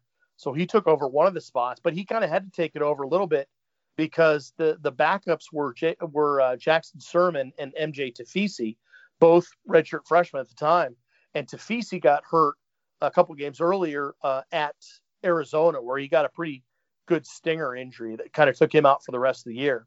So that's one of the big unknowns kind of going in is is MJ Tafisi's situation. But the nice part is is that Ulofoshio stepped up to the point where I think everyone's just assuming he's going to be one of the inside linebackers. Like he could be the Mike or the Will. I don't think it really matters at this point. They're kind of interchangeable in in um, Bob Gregory's system. But I'll tell you what, after that, you've got so many young kids that are just I know they're spoiling for a fight they want to prove themselves. There, there are a ton of kids who have come in and like, like for instance, Josh Calvert, um, you know, came in early last year, came in for spring ball, and then almost immediately gets hurt and done like for the rest of the year. So I know that really crushed him because he would have he would have probably been in the two deeps. He would have factored in. He would have he would have burned his red shirt last year. I'm almost positive. But then you've got three guys behind him in uh, Miki Ayu from Kahuku over in Hawaii, who uh, was also rehabbing a knee injury, and he's full go now. And then after that, you've got uh, Alfonso Tuputala from Federal Way, local kid, who is um, a guy who played in the Poly Bowl. Really surprised me. Really moves well laterally, for instance. Aggressive kid. I think he's got a future there inside. and then Daniel Heimuli, who was kind of supposedly the cream of the crop uh, of the class of that inside linebacker group, and he was one of the few guys that didn't play. I mean, Tuputala played in a couple of games last year. Obviously, still kept his red shirt, but uh, Daniel Heimuli didn't play at all. But he's, you know, he's he was a guy in the Bay Area that was all everything. I mean, I remember when his thing got televised and he was picking Washington over teams like Alabama and some of these other programs, and um, he was considered the prime get. So they've got a lot of talent again, but kind of like the receiver position, guys. Inside linebacker is going to be told by the freshmen and which guys step up. But Ulofoshio should be the point man on there. Sirmon and Tafisi are kind of right behind him. And then after that, it's going to be a free for all to see who picks up those other spots. And you mentioned Kahuku High School. Makes me think of the North Shore. I want to go get some of that shrimp, the trip, shrimp truck, shrimp truck goodness. I couldn't even say that right. There's such good, good food over there. Giovanni's, uh, baby. Giovanni's is awesome. There's, there's a bunch of them over there that are great. Uh, last thing for you, for Jimmy Lake, you know, taking over. Is he still going to be calling the defense, or how is that going to work this year? Yeah, I suspect he will. Um, I, I, don't see any reason why he wouldn't uh, at this point. It's kind of what he knows. I, he's just an aggressive guy, as you know, very confident in his abilities. Um, he's going to roam that sideline, and I just I don't I just don't see that changing. I, I, I kind of see him being in the in the mind of if it ain't broke, don't fix it. Yeah. And uh, and he wants he wants he wants to have a hand in this kind of stuff. I mean, I don't think you know I don't think he I don't think he sees himself in a manager role quite like Petersen did um, where he kind of micromanaged. I think he understands that to a certain extent. Um, and to be honest, too, I think Pete Kwiatkowski's quite happy sitting there in the booth, kind of lording over the whole thing and kind of telling everybody where the chess pieces are, and then and then Lake can call the plan accordingly. I think that that kind of fits Pete Kwiatkowski's mindset and kind of his his character and personality. He's always been kind of the guy behind the guy. I think he's I think to me, he's one of the best uh, defensive coaches in America that no one talks about. Um, and I and I felt that way from the first time I met him and talked to him. He's just a, a kind of a no nonsense guy, um, real self effacing, but he, he, just doesn't stick out as as one of these super hype guys. He you, he just he just proves it by the product that he puts out on the field and how he coaches his guys. And so I think he's very very happy running that defense coaching the outside linebackers to get after the quarterback, and then just kind of being up in the booth on game days and telling telling Jimmy what he sees. Because I think they have a really nice rapport. I think they had a really nice rapport last year, kind of doing that same thing. And so again, I just think that it's it's a situation with Lake. It's like, yeah, I understand I'm the head coach now, but everyone also understands that that defense is, it's been my baby for the last couple years, and I'm not giving it up and there's really no reason to give it up because we have all the pieces in place coming back from last year. So there's no reason to try to fix something that's not broken. You can follow him on Twitter at Chris underscore Fetters, F E T T E R S. Does a great job covering the dogs for dawgman.com. Thanks again for coming on, Chris. Hey, anytime, guys. Anytime. See you, Chris. All right. Great stuff uh, from Chris Fetters. We got to hear from what's going on in the Washington State camp, the Washington camp. Now we just hope, David, that we get some football and we can all the, the knowledge we gained we can apply to this upcoming football season. Will it even feel like a football season though if we don't get spring football? Like, will you even be satisfied? Yes, it will be fine, David. I will be fine. It's just you know, it's just disappointing because I do like spring football. I like football. I like football. You like football.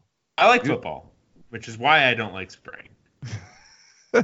but it's a ne- it's it's a necessary evil if you don't like it because without spring football you just wouldn't be in the same place you would be normally in the fall, right? No, I don't buy that argument. You just think, oh, it'd be fine. They'll just yeah, just just take six months off, don't have any football, and and everything will look exactly the same. It'll be fine. Yeah, we'll call that the Shaquille O'Neal strategy. You know, Shaq is a player. You know, just take six months off in the offseason, play yourself into shape, and you're going to be dominant by the time the finals come around. Yeah, it'll be fine he's definitely an anomaly, but that's uh, that's the way that works. All right. Well, um, I did get a little hungry thinking about the shrimp trucks in Kahuku. Uh, good stuff there. Have you have you been up there in North Shore? Have you done that? Um, a long, long time ago. Uh, yeah. Uh, when I was in college. But yeah, oh. it was tons of fun. It is pretty good up there. All right. Well, I guess we could uh, jump into some questions. Uh, let's see. Do you want me to start? Uh, I'll start. Okay. This is a long one uh, from Chris from Seoul. Playing in empty stadiums. We did. We didn't do this one, right? No, we did not. I think this is Okay. where we left off last week. All right. Hey guys, greetings from the land of masks. Everyone in Korea wears a mask when in public. Buses, subway stations, and all the stores and restaurants have hand sanitizer at the ready. Seoul has never had an outbreak despite never shutting down travel from China, closing restaurants and non essential stores, closing offices, and other broad brush precautions. I am not a doctor, but I can connect the dots. Masks work, not perfectly, but a heck of a lot better than bumping elbows with and then backing six and a half feet away from a coughing, sneezing COVID 19 super spreader. Shelve the Mars landing for a month and shift that brain power to figure out how to make 75 million masks a week, adjusted for population that is equivalent to Korea's production, which is used exclusively in country. Just saying. Uh, I came across a statement from Dr. Amesh Adagia, or Adalja, uh, of the Johns Hopkins University Center for Health Security that gives some insight into whether or not we get to enjoy college football this autumn. Dr. Adalja suggested that it may be difficult to have any mass gatherings until there is a vaccine, and the people should prepare for social distancing measures to move up and down as new outbreaks flare and recede. Since a vaccine is at least 18 months away, this leads to my questions. If spectators are banned, considering the revenue involved, do you think the Pac 12 presidents would be in favor of finding some way to play in empty stadiums, like testing the players weekly? Um, you want to just take these as they come? Yeah, let's take them as they come. I think for like the we talked about this a little bit before. I think for the NBA that would make sense, even maybe for the NFL, but for college because you're like integrating student athletes on campus with other students, and if you're, I think if it gets to the point where you can have classes again, I mean, you're, I just think it's a very different situation. So I think for college that would it'd be tougher to do than it would be for like the NBA or NFL. NBA, you could all go to one city and just have everyone be quarantined. I, I just don't think that works great in college. Yeah, I don't think it does at all. Um, I don't think it would work for any college sports. I think there'd be too much risk involved for the schools. If anybody got sick, um, they'd have some major liability. Um, there's no contract. It's just, you know, they're not getting paid for this. So, um, no, I, I can't see it. If it's still in the situation where it's all very bad, um, I can't see the empty empty stadiums thing working.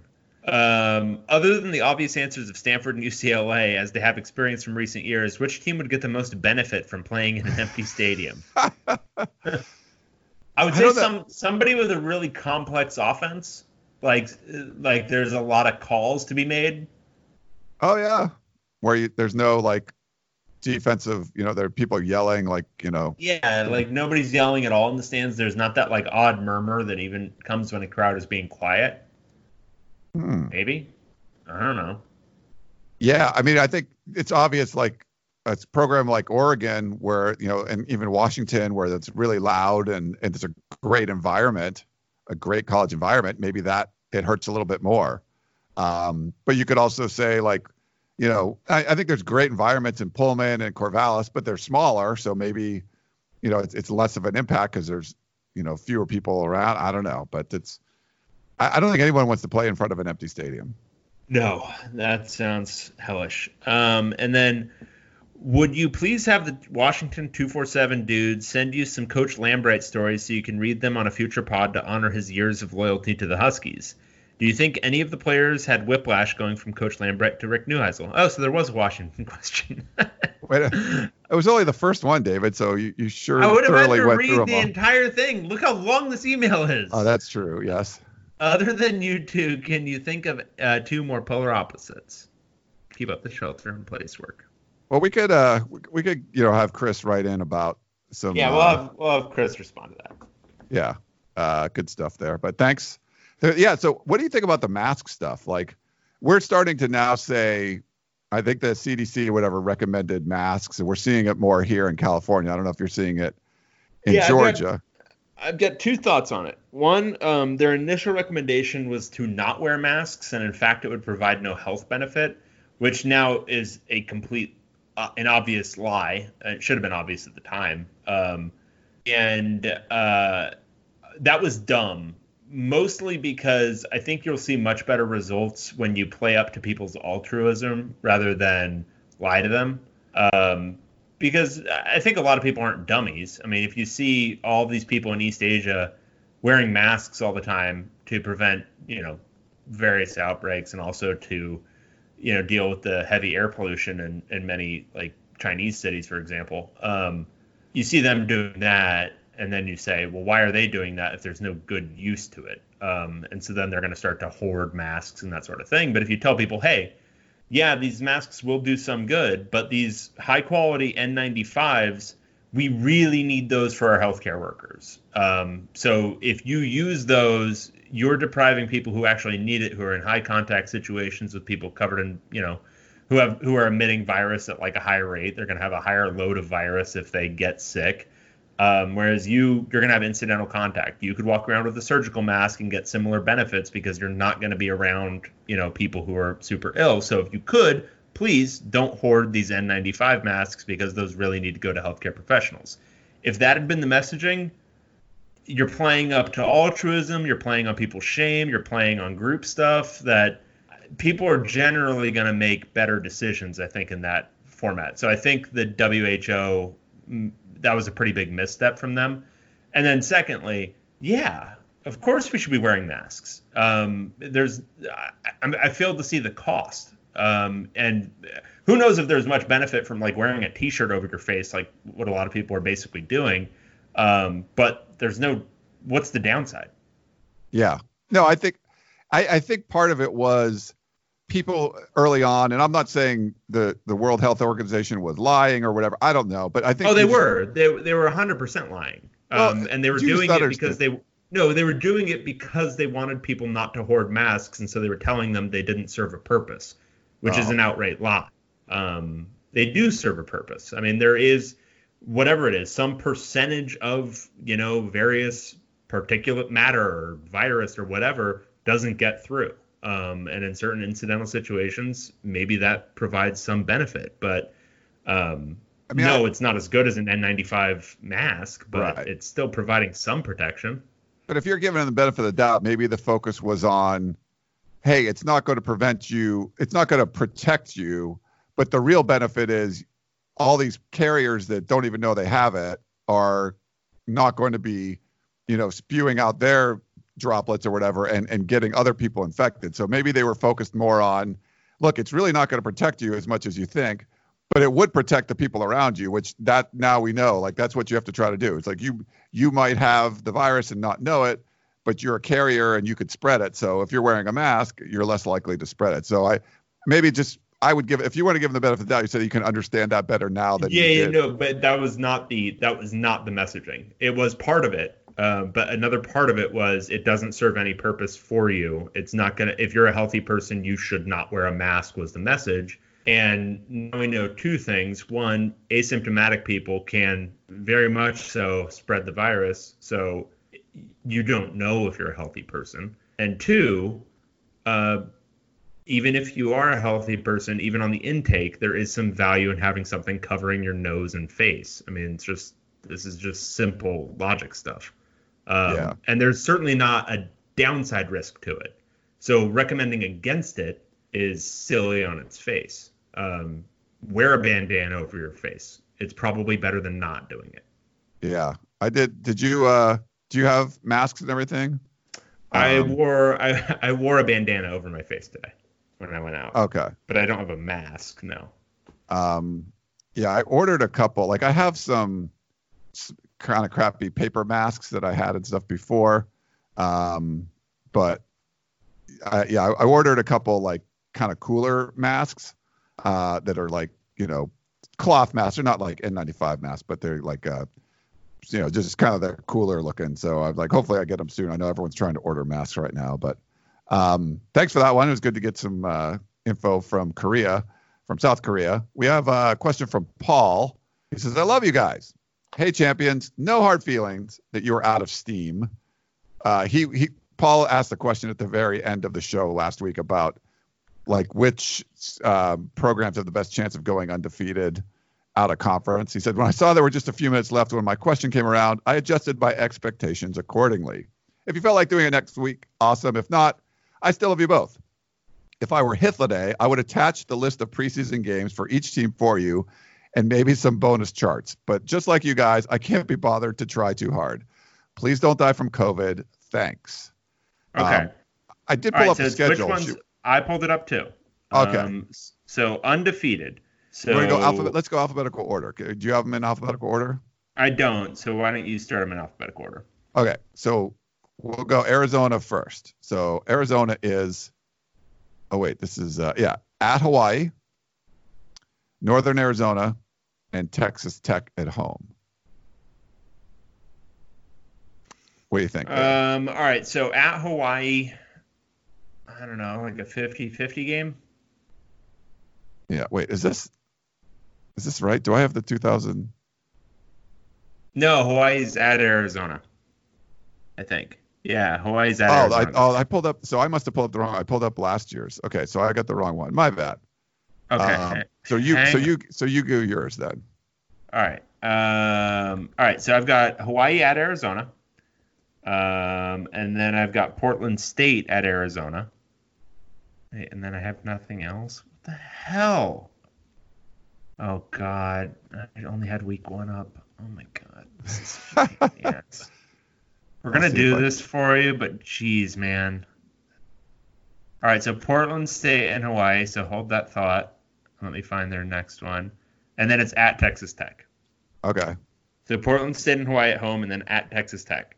So Hawaii and Portland State, they should be favored over both, but then they're not going to be favored at Texas Tech. No, they won't be. So that's probably Probably that's gonna no. be tough to go undefeated there. Okay.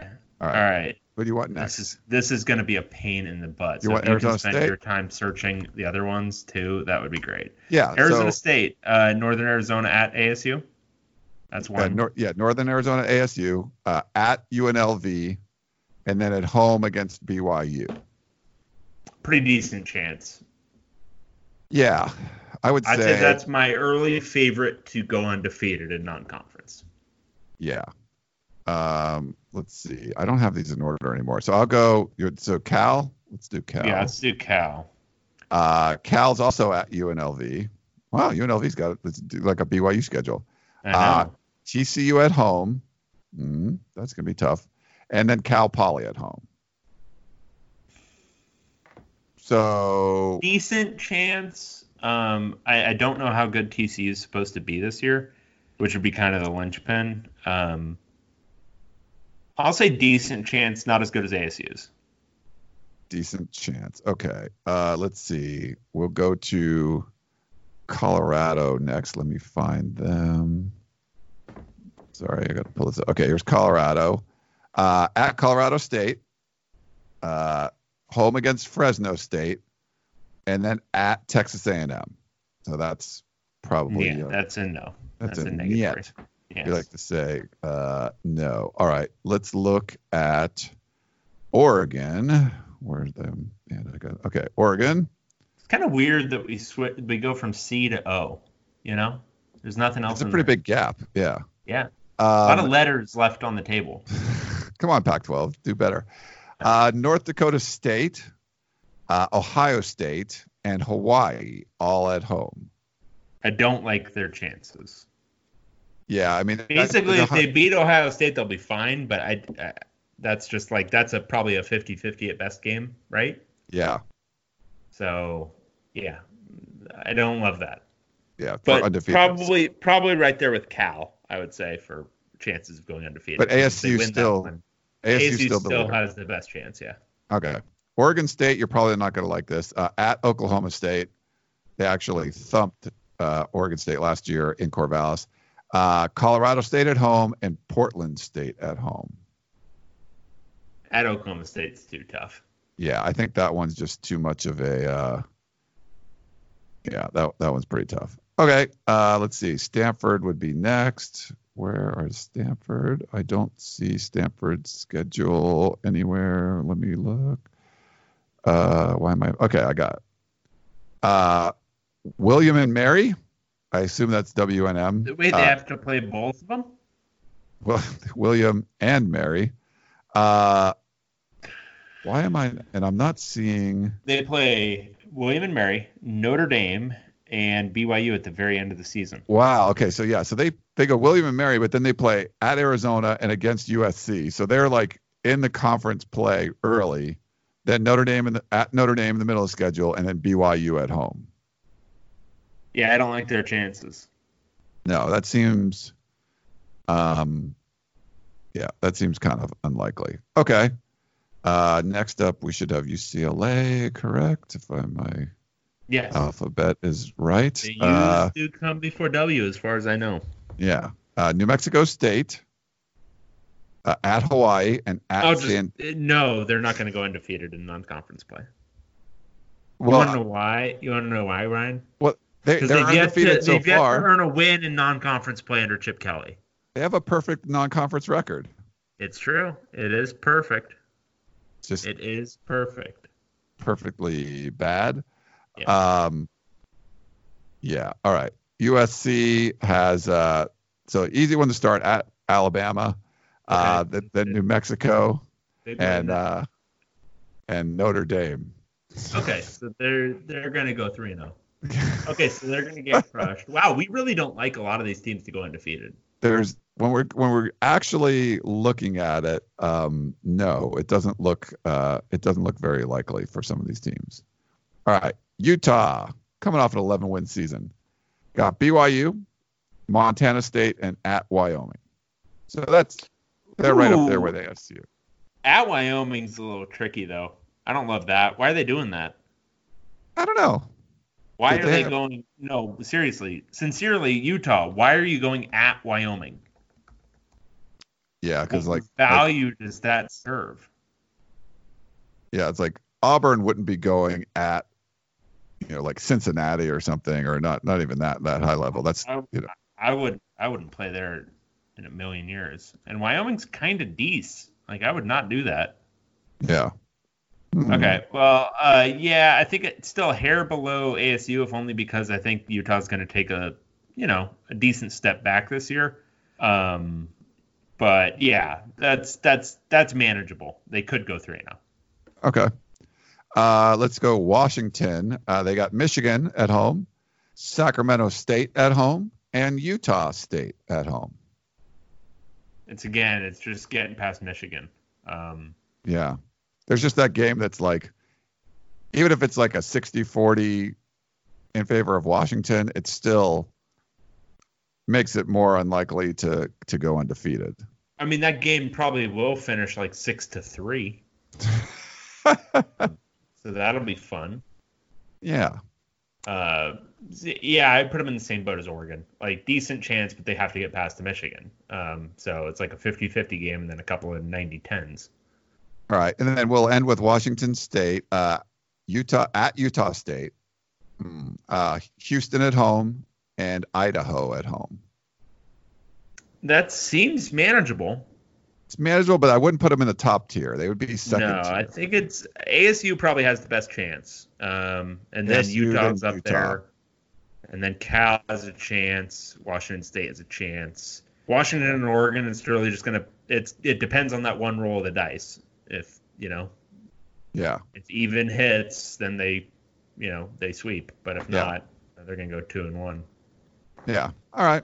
Well, good stuff. So, um, I'm glad we got to do that. Yeah. So, Paul, we had run out of steam last week, so we we took care of your question this week. So, thank you for sending that in.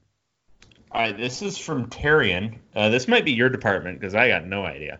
I am not a Uh, Star Trek Star- guy. Uh, we might we might be we, we might fail you here. All right, Star Trek Picard question. Hey guys, even during this strange time, I really enjoy hearing you two, and I enjoy the semi off football discussions you have. Ryan, thanks to my CBS Access subscription that I got as a subscri- subscriber to USCFootball.com, I watched Star Trek Picard. Did either of you watch it? And if so, what do you think? I found it somewhat pondering and a bit boring. Well, Tyrion, um, I didn't watch it, um, but from everything I read, um, like reviewers and stuff, it was basically really, really slow to start out with, and then it picked up a little bit. That's kind of the gist of it. Very well acted uh, by Patrick Stewart, but otherwise um, pretty pondering. Um, I was never a Star Trek guy though. Like I didn't. I remember being like terribly bored by Next Generation, like the couple of times I ever watched it, and I never watched anything else. Like I didn't watch. Apparently, Deep Space Nine's like the best thing ever. Never watched it. Um, just never was really into it. Yeah, I never got into it either. I'm, I'm sorry about that. Um, so I can't really share. I didn't even hear the reviews like what David said. But if you are, if you're a subscriber to 24/7 Sports, any of the, you know, it's not doesn't have to be USAFootball.com. Any of the sites in in the Pac-12 or any across the country, you do get access to that. So uh, there's some cool stuff on there if you want to check it out. Uh, all the CBS uh, platform stuff, and there are some original programs like that. But I unfortunately, Terry and I haven't seen it, so sorry about that. Yeah. Uh, this one, we got a long one. Uh, Keon in the Bay Area. Follow up to a listener question last week regarding cutting the cord. So this probably is going to be informative, David. I'm going to guess. I'm excited. I'm excited. Yeah. Last week, a listener wrote in complaining about the lack of streaming service options that cover all the various channels for college football. It is true that there's not a single streaming service that gives you all of one, the network channels, ABC, Fox, uh, CBS, NBC, two, the cable sports channels, ESPN, ESPN2, FS1, and three, conference networks, Pac 12 network, and others. However, if you give up just one concession, YouTube TV is a fantastic option for any sports fans. You get all the network channels, all the cable sports channels, and a ton of other niche sports uh, channels like NBCSN, ESPNU, FS2, uh, CBSSN, hello, Mountain West After Dark, and your local pro sports regional networks. YouTube TV also works flawlessly, and the DVR works better than any cable company's DVR. The picture quality is identical to cable. If you say you can tell the difference between cable and streaming television in 2020, then you had made up your mind to say that before even looking at the screen. Either Ryan or the listener was also complaining about not being able to watch football on a big screen TV without plugging in your laptop, which is very 2007. YouTube TV and others like Hulu let you watch uh, on your phone in bed, your laptop at work, or even on your big ass TV at home. No need for fumbling with HDMI cords and chargers. It just works as it should. Uh, oh, yeah, that one concession I mentioned earlier. Well, YouTube TV doesn't have Pac 12 network. That's right. YouTube, YouTube TV has ESPNU, CBS, SN, and even your home. Uh, and even your home for the first eight minutes of Washington football games. What does he mean there? it, and even your home for the first eight minutes of Washington football games, FS2. Oh, sorry about that. Okay, yes. Uh, so that was one that the truck episode. Uh, but they don't have Pac-12 network. That that was a big one. They Pac-12 network should have come out on YouTube TV. I would have had it right now if they did. By the way. Yeah, I mean we all would. Yeah. Uh, this might seem like a big deal since this is Pac-12 podcast, but unless you're an Oregon State fan, how many Pac-12 games are you really watching on Pac-12 network versus ESPN, FS1, ABC, and Fox? If you really want Pac-12 network, sign up for Sling for three months of football season, or just do what Dave does and find some illegal stream online. It's not like Pac-12 network production quality is good enough uh, to the point where you'd notice the difference of it on an illegal stream. For me personally, the positives of not giving your money to the cable company far outweigh the negatives of not having Pac-12 network. Obligatory quote, fire Larry Scott, Keon in the Bay Area. And P.S. I didn't mean for this email to come off as a shill for Google, but I guess it kind of did. Sorry. From what I hear, Hulu Live TV is pretty good as well. Just stop giving your money to terrible cable companies if you can help it. Yes, um, give your money to a uh, terrible, unanswerable uh, conglomerate instead. Yeah. Yes, but Keon, I agree with you. You're you're you're totally right because if you're going to give money to anybody, give less of it, and that's what you'll be doing if you give it to YouTube TV. Yes. All right, your turn, Dave. I know. All What's right, wrong? this is uh this is Ryan. Uh, conspiracy theories. Gentlemen, uh, within my fire department, I work with a bit of a conspiracy theorist. Unfortunately, every once in a great while, he says something with some validity, and he walks with his head held high and is brimming with confidence. I say that to ask a few questions. Is there a way in which post COVID 19 economy, the Pac 12 network proves to be rightly operated solely by the conference? No. Okay, so, so I, what is he saying here? I'm not, maybe I'm not following what he wants in in the post COVID nineteen economy, where we're all living in essentially Mad Max world, where we're all yes. fighting over the few remaining resources in the huge desert that is the United States, will it have been a good decision for the Pac-12 to have been rightfully operated solely by the conference. No, I think- Yeah, I don't. network. Yeah, I don't think so. I, this isn't like you were hoarding uh, gasoline and and you have it in your big tray, like you know, like Mad Max. This is not that. I think, if anything, you're better off having signed those big network TV deals when the other conferences did, and at now, I yeah, I just don't think it's going to prove this is. I don't think this is going to help the Pac-12 network's cause. Well, and. I, I think, I mean, if you're looking at the landscape of a Mad Max Hell Apocalypse world, you don't want to be a small entity um, off, you know, in, in the hinterlands. You want to be signed on with a with a with you know some muscle. Like you want to be the liege lord for a really powerful billionaire. So you want to be Disney's like, you know, you want to have a fief, a fief, a fiefdom from from Disney. You know what I'm saying? So yeah, you'd want to be tied in with ESPN right now because in the uh, in the hell world to come, um, you know they're going to be your local feudal lord, Bob Yeah. Iger. you don't want one of those little uh, off to the side, you know, small outcroppings that are. What kind of army is Larry Scott going to lead? That's what I'm saying. Yeah. Now maybe he could be somebody's duke. Sure. Okay. Fine. Probably not even that, but okay. Fine. Um, but no, you can't have him be the uh, the head honcho in that sort of structure. No. Um, if so, will this bolster Champagne's Larry's Larry's claim to the Pac-12 throne? No, as we just discussed, he does not have what it takes to be a king. Uh, a duke, a minor provincial noble, sure, maybe, but a king, no, under no. The cir- truth is, we all know Champagne Larry likes to roll large, right? Like, Yeah, I think it's the opposite. I think this is going to because this was sort of like the Pac-12 was in this huge hole, and you were just hoping the economy kept booming and the the end of the contracts coming out, and like Amazon or uh, you know YouTube or whoever is going to pay a whole bunch of money for Pac-12 network and and the Pac-12 rights and all that stuff. And I think this just knocked everyone down a peg and just now you're you're, you're trying to climb out of the hole and it's just not there's the the, bet, the benefits of where everyone else was it's all coming back down to you. I think it's like the real estate market's going to drop like 30% like you were waiting to sell your house. You're waiting to sell your house. Wait a, uh, man i know i know i signed this long-term lease but as soon as i sell it the, the housing market's going to be going gangbusters. Well the housing market's going to come down like 30% so no now your house that you waited all that time to sell is worth less. So I to me this is like it could be the nail in Larry Scott's coffin because he needed to make up a lot of ground, and I just feel like you're not going to be able to make up that kind of ground. Any of the, you know, like if the SEC was really far behind the Big 12 and they got a or the Big 10 and they got another contract coming up, I don't think their contract is going to it's going to be big, but I don't think it's going to be as big um, as it, was going to be. I think just the whole market's come back, so. Larry needed to to hit a grand slam to get dig out of this hole, and I just don't think that's going to be on the table now. Yeah. And then, will the lack of time with the players in the offseason uh, pressure Chip Kelly to simplify his offense and just go back to what worked in the better times of the 2010s? Ooh, what a theory. What a delicious theory. Mm. Uh, no, what it's going to do is take away even the positive aspects of his, um, you know, kind of plotting average offense and make it absolutely dreadful. Yeah. Uh, or he could have more time in the offseason to come up with a whole new playbook, and he, he Ooh, now you're talking. Really get them all by surprise, including Yes. his own players. That'd be fun. I, I think that could work. Yeah. All right. Well, thanks for that one. Uh, we love the cons- conspiracy theories. Uh, this is Mark in Vancouver, uh, Washington. Couged it.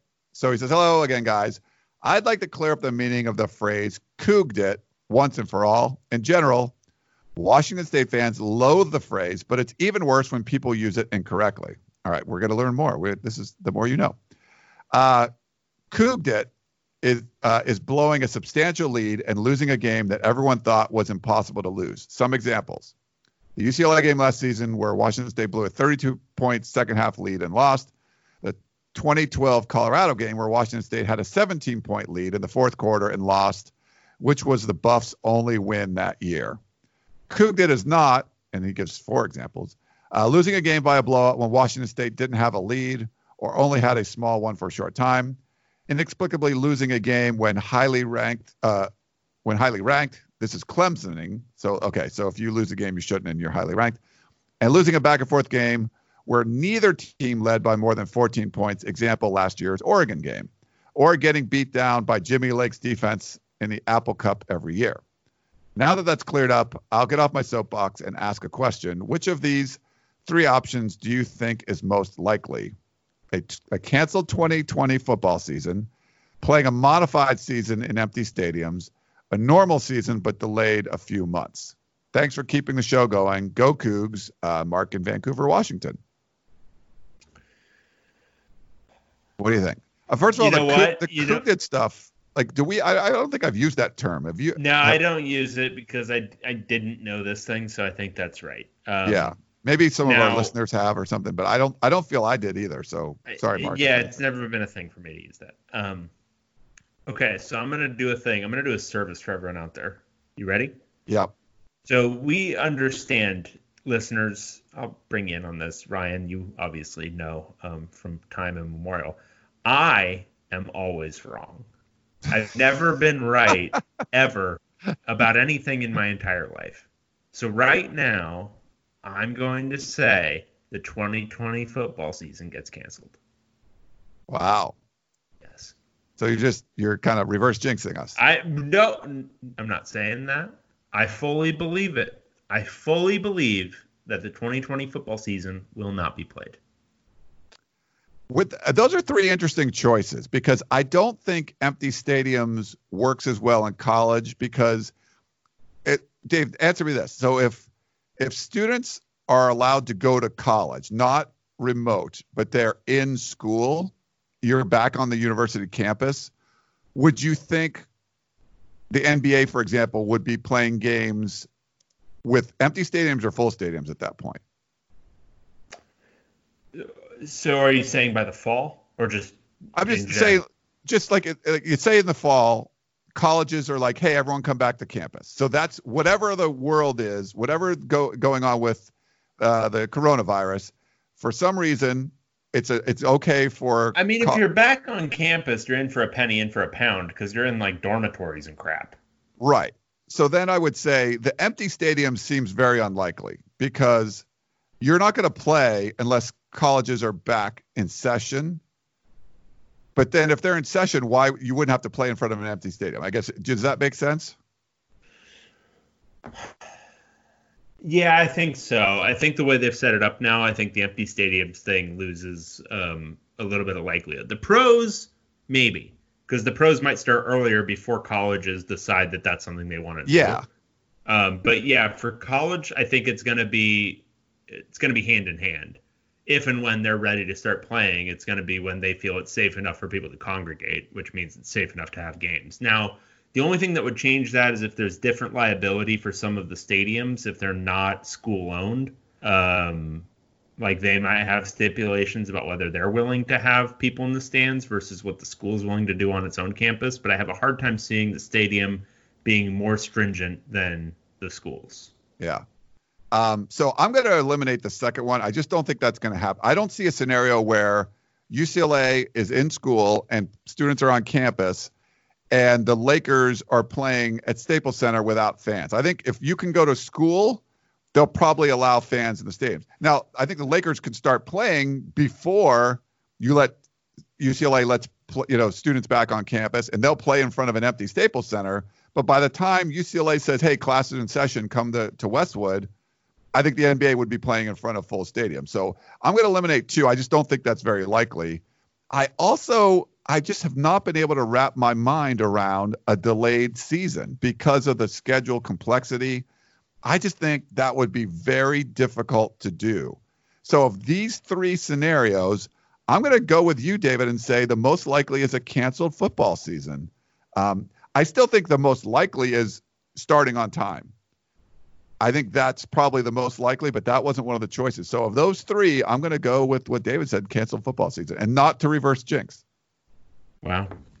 I don't know. I'm just I, like, how would you delay the season? Like, you can't just say, all right, USC and Alabama, we're going to play September 5th or whatever it is in Arlington.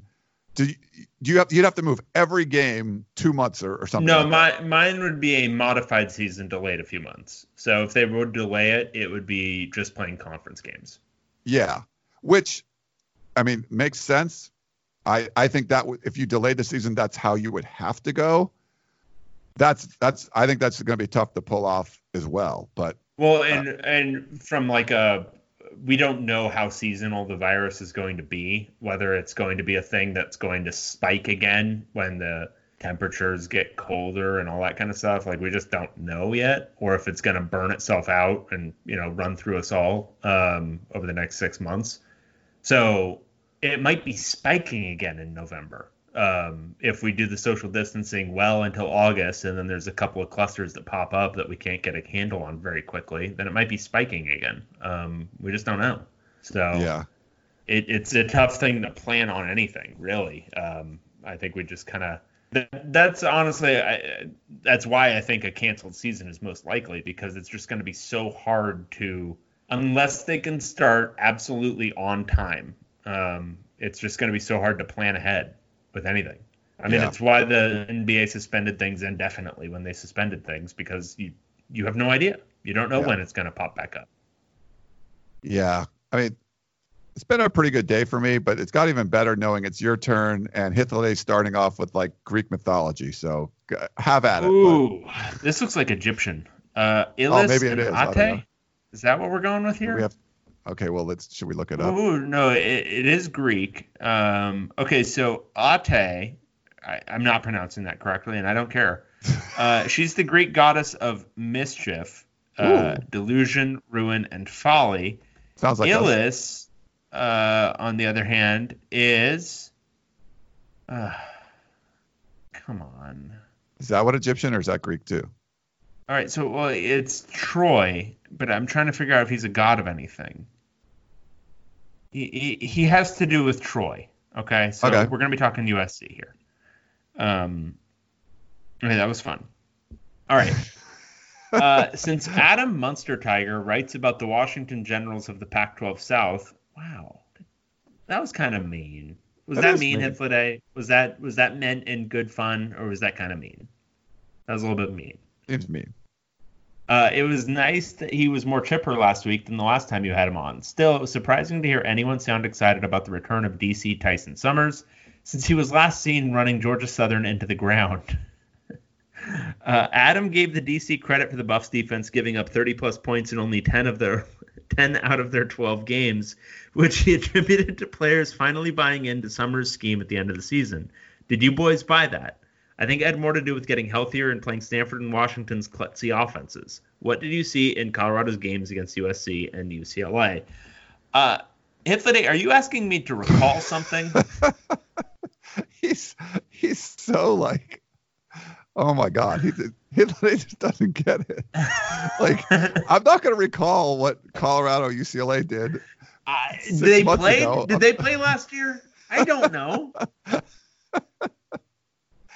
Assuming Uh, assuming we watch won. every. they blew out UCLA, uh, and the Bruins. Um, yeah, they looked awful. Okay, I, I don't know. The defense looked great. I don't know, and I, I, I do not remember this game in the least little bit. he does Damn, it was early in the year too. It was. it cares was a lot. Yeah, he he does care. Um, I have no idea. Ryan, do you have any recollection of the USC Colorado game? Uh, USC won. It wasn't like the prettiest game. That's about it. Yeah, uh, we don't know Hitler We're we're we're deeply sorry, but also not. Um, all right, I was hoping to hear more about what transition, if any, is happening at USC with new DC Todd Orlando's scheme. One, if it's going to be a four-two, it's going to be a four-two. Going. Oh my gosh, I'm so sorry. Your words. It's going from a four-two-five to a three-four, right? So to be fair, Hitler uses a lot of big words. Um, Yeah, this is a tough one. It's going from was really tripping me up there. Uh, so he said it was going to be multiple Hitler Day. I think Oh, I love that word. I I love that know. word. It means It's- absolutely nothing.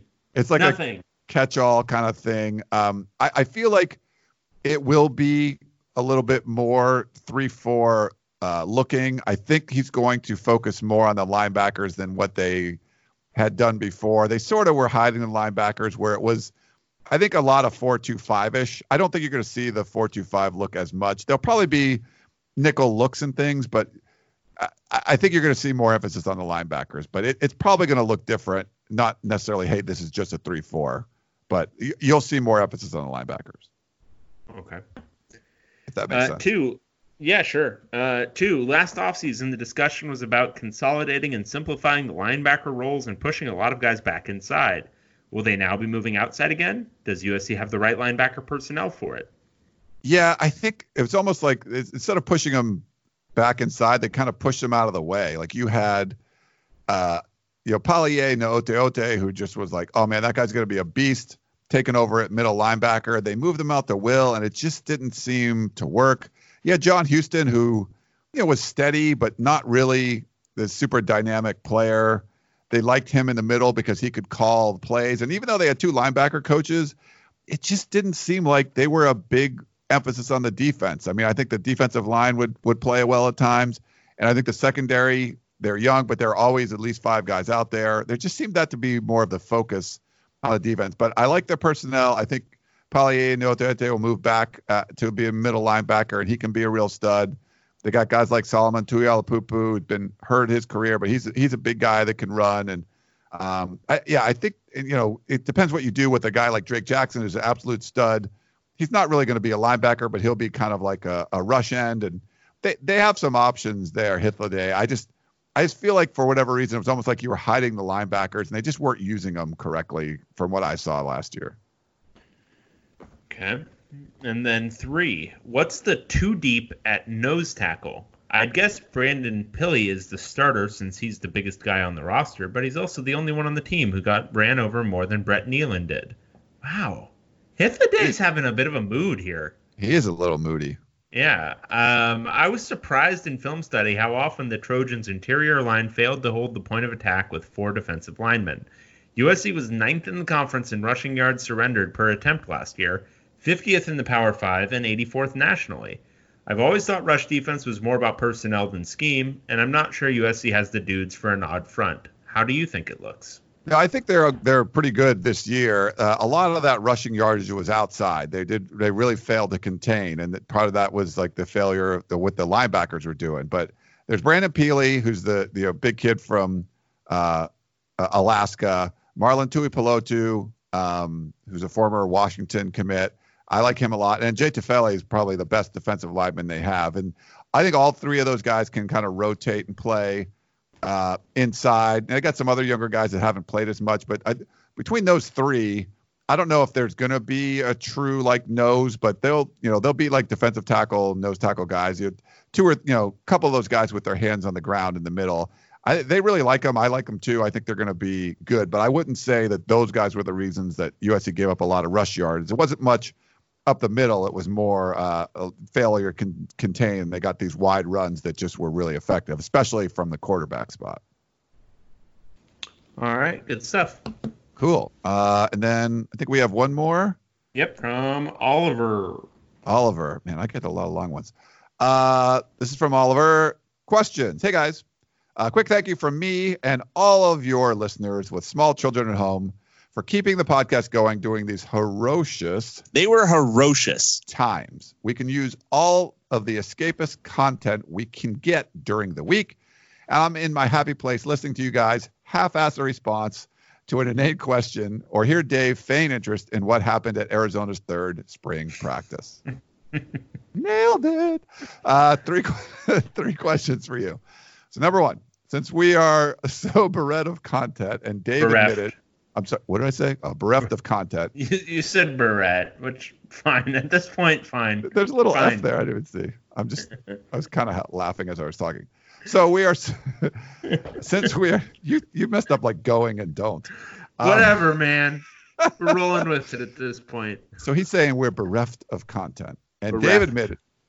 That's what I said. Did I not? I know, and I'm just saying it again. I'm Oh, okay. emphasizing your words now. I'm not Uh, correcting.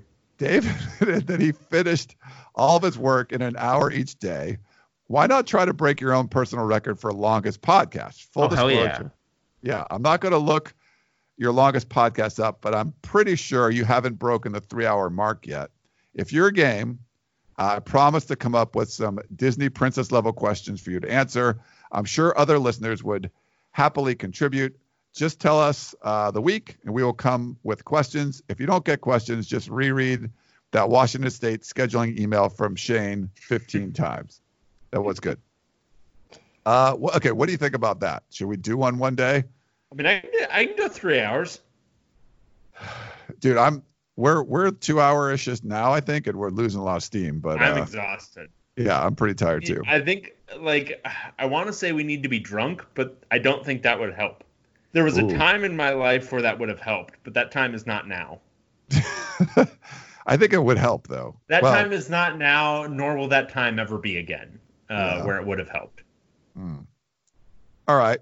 Well, let's uh, yeah. So maybe some send in some good questions, and if we have like a great week of those, Yeah. we'll take uh, some amphetamines and go after it. yeah, five hour energy for Yeah. we we only need like two thirds of a bottle of that, and we'd be fine. Yeah. How would the Pac-12 All Conference team, first and tec- second team combined, have fared against LSU this year? Uh, he gives a link to that. Um. God, the Pac-12 lays this out horribly. You have to scroll way down the page to see the actual list. It's just paragraphs and paragraphs of text. Um, that's what the okay, people so for- want, David. uh, whatever. Um, well, quarter quarterback videos. talent was definitely not great compared to going against Well- that LSU defense. Well, Joe Burrow threw 60 touchdowns and stuff. Yeah. I mean, I think, I think the Pac-12 would would beat LSU. You know, The Pac-12 all-conference team would beat LSU. yeah, I think so. I mean, if you're assuming that they could practice together, I mean, it's a freaking yeah. Did you watch? Did you watch I LSU watch. play football this year? I did watch LSU. Who on this? Okay, so the first team Pac-12 defense, like, okay, the defensive line, that's pretty good, but Yeah. like, I don't know, man. Like, I- don't want to dog anybody in particular, but like, look at linebacker. Are those dudes even Evan making Weaver? the field for LSU? Yeah, Evan dude. Weaver? Okay, okay. Look, I'm not. I'm not gonna sit here and dog Evan Weaver to everyone out there. I'm, I'm not gonna do it. But dude wouldn't have been playing. He wouldn't have been starting at LSU. Not happening. LSU doesn't have like Troy Dye coming off the bench at linebacker. I mean, It doesn't matter. They've got athletes. It's uh, Weaver's not playing there. And, All right. Okay, so you got Paulson Adebo who had like a not great year. Um, that's true. He did not. I I don't know, man. I think LSU would tear up this defense.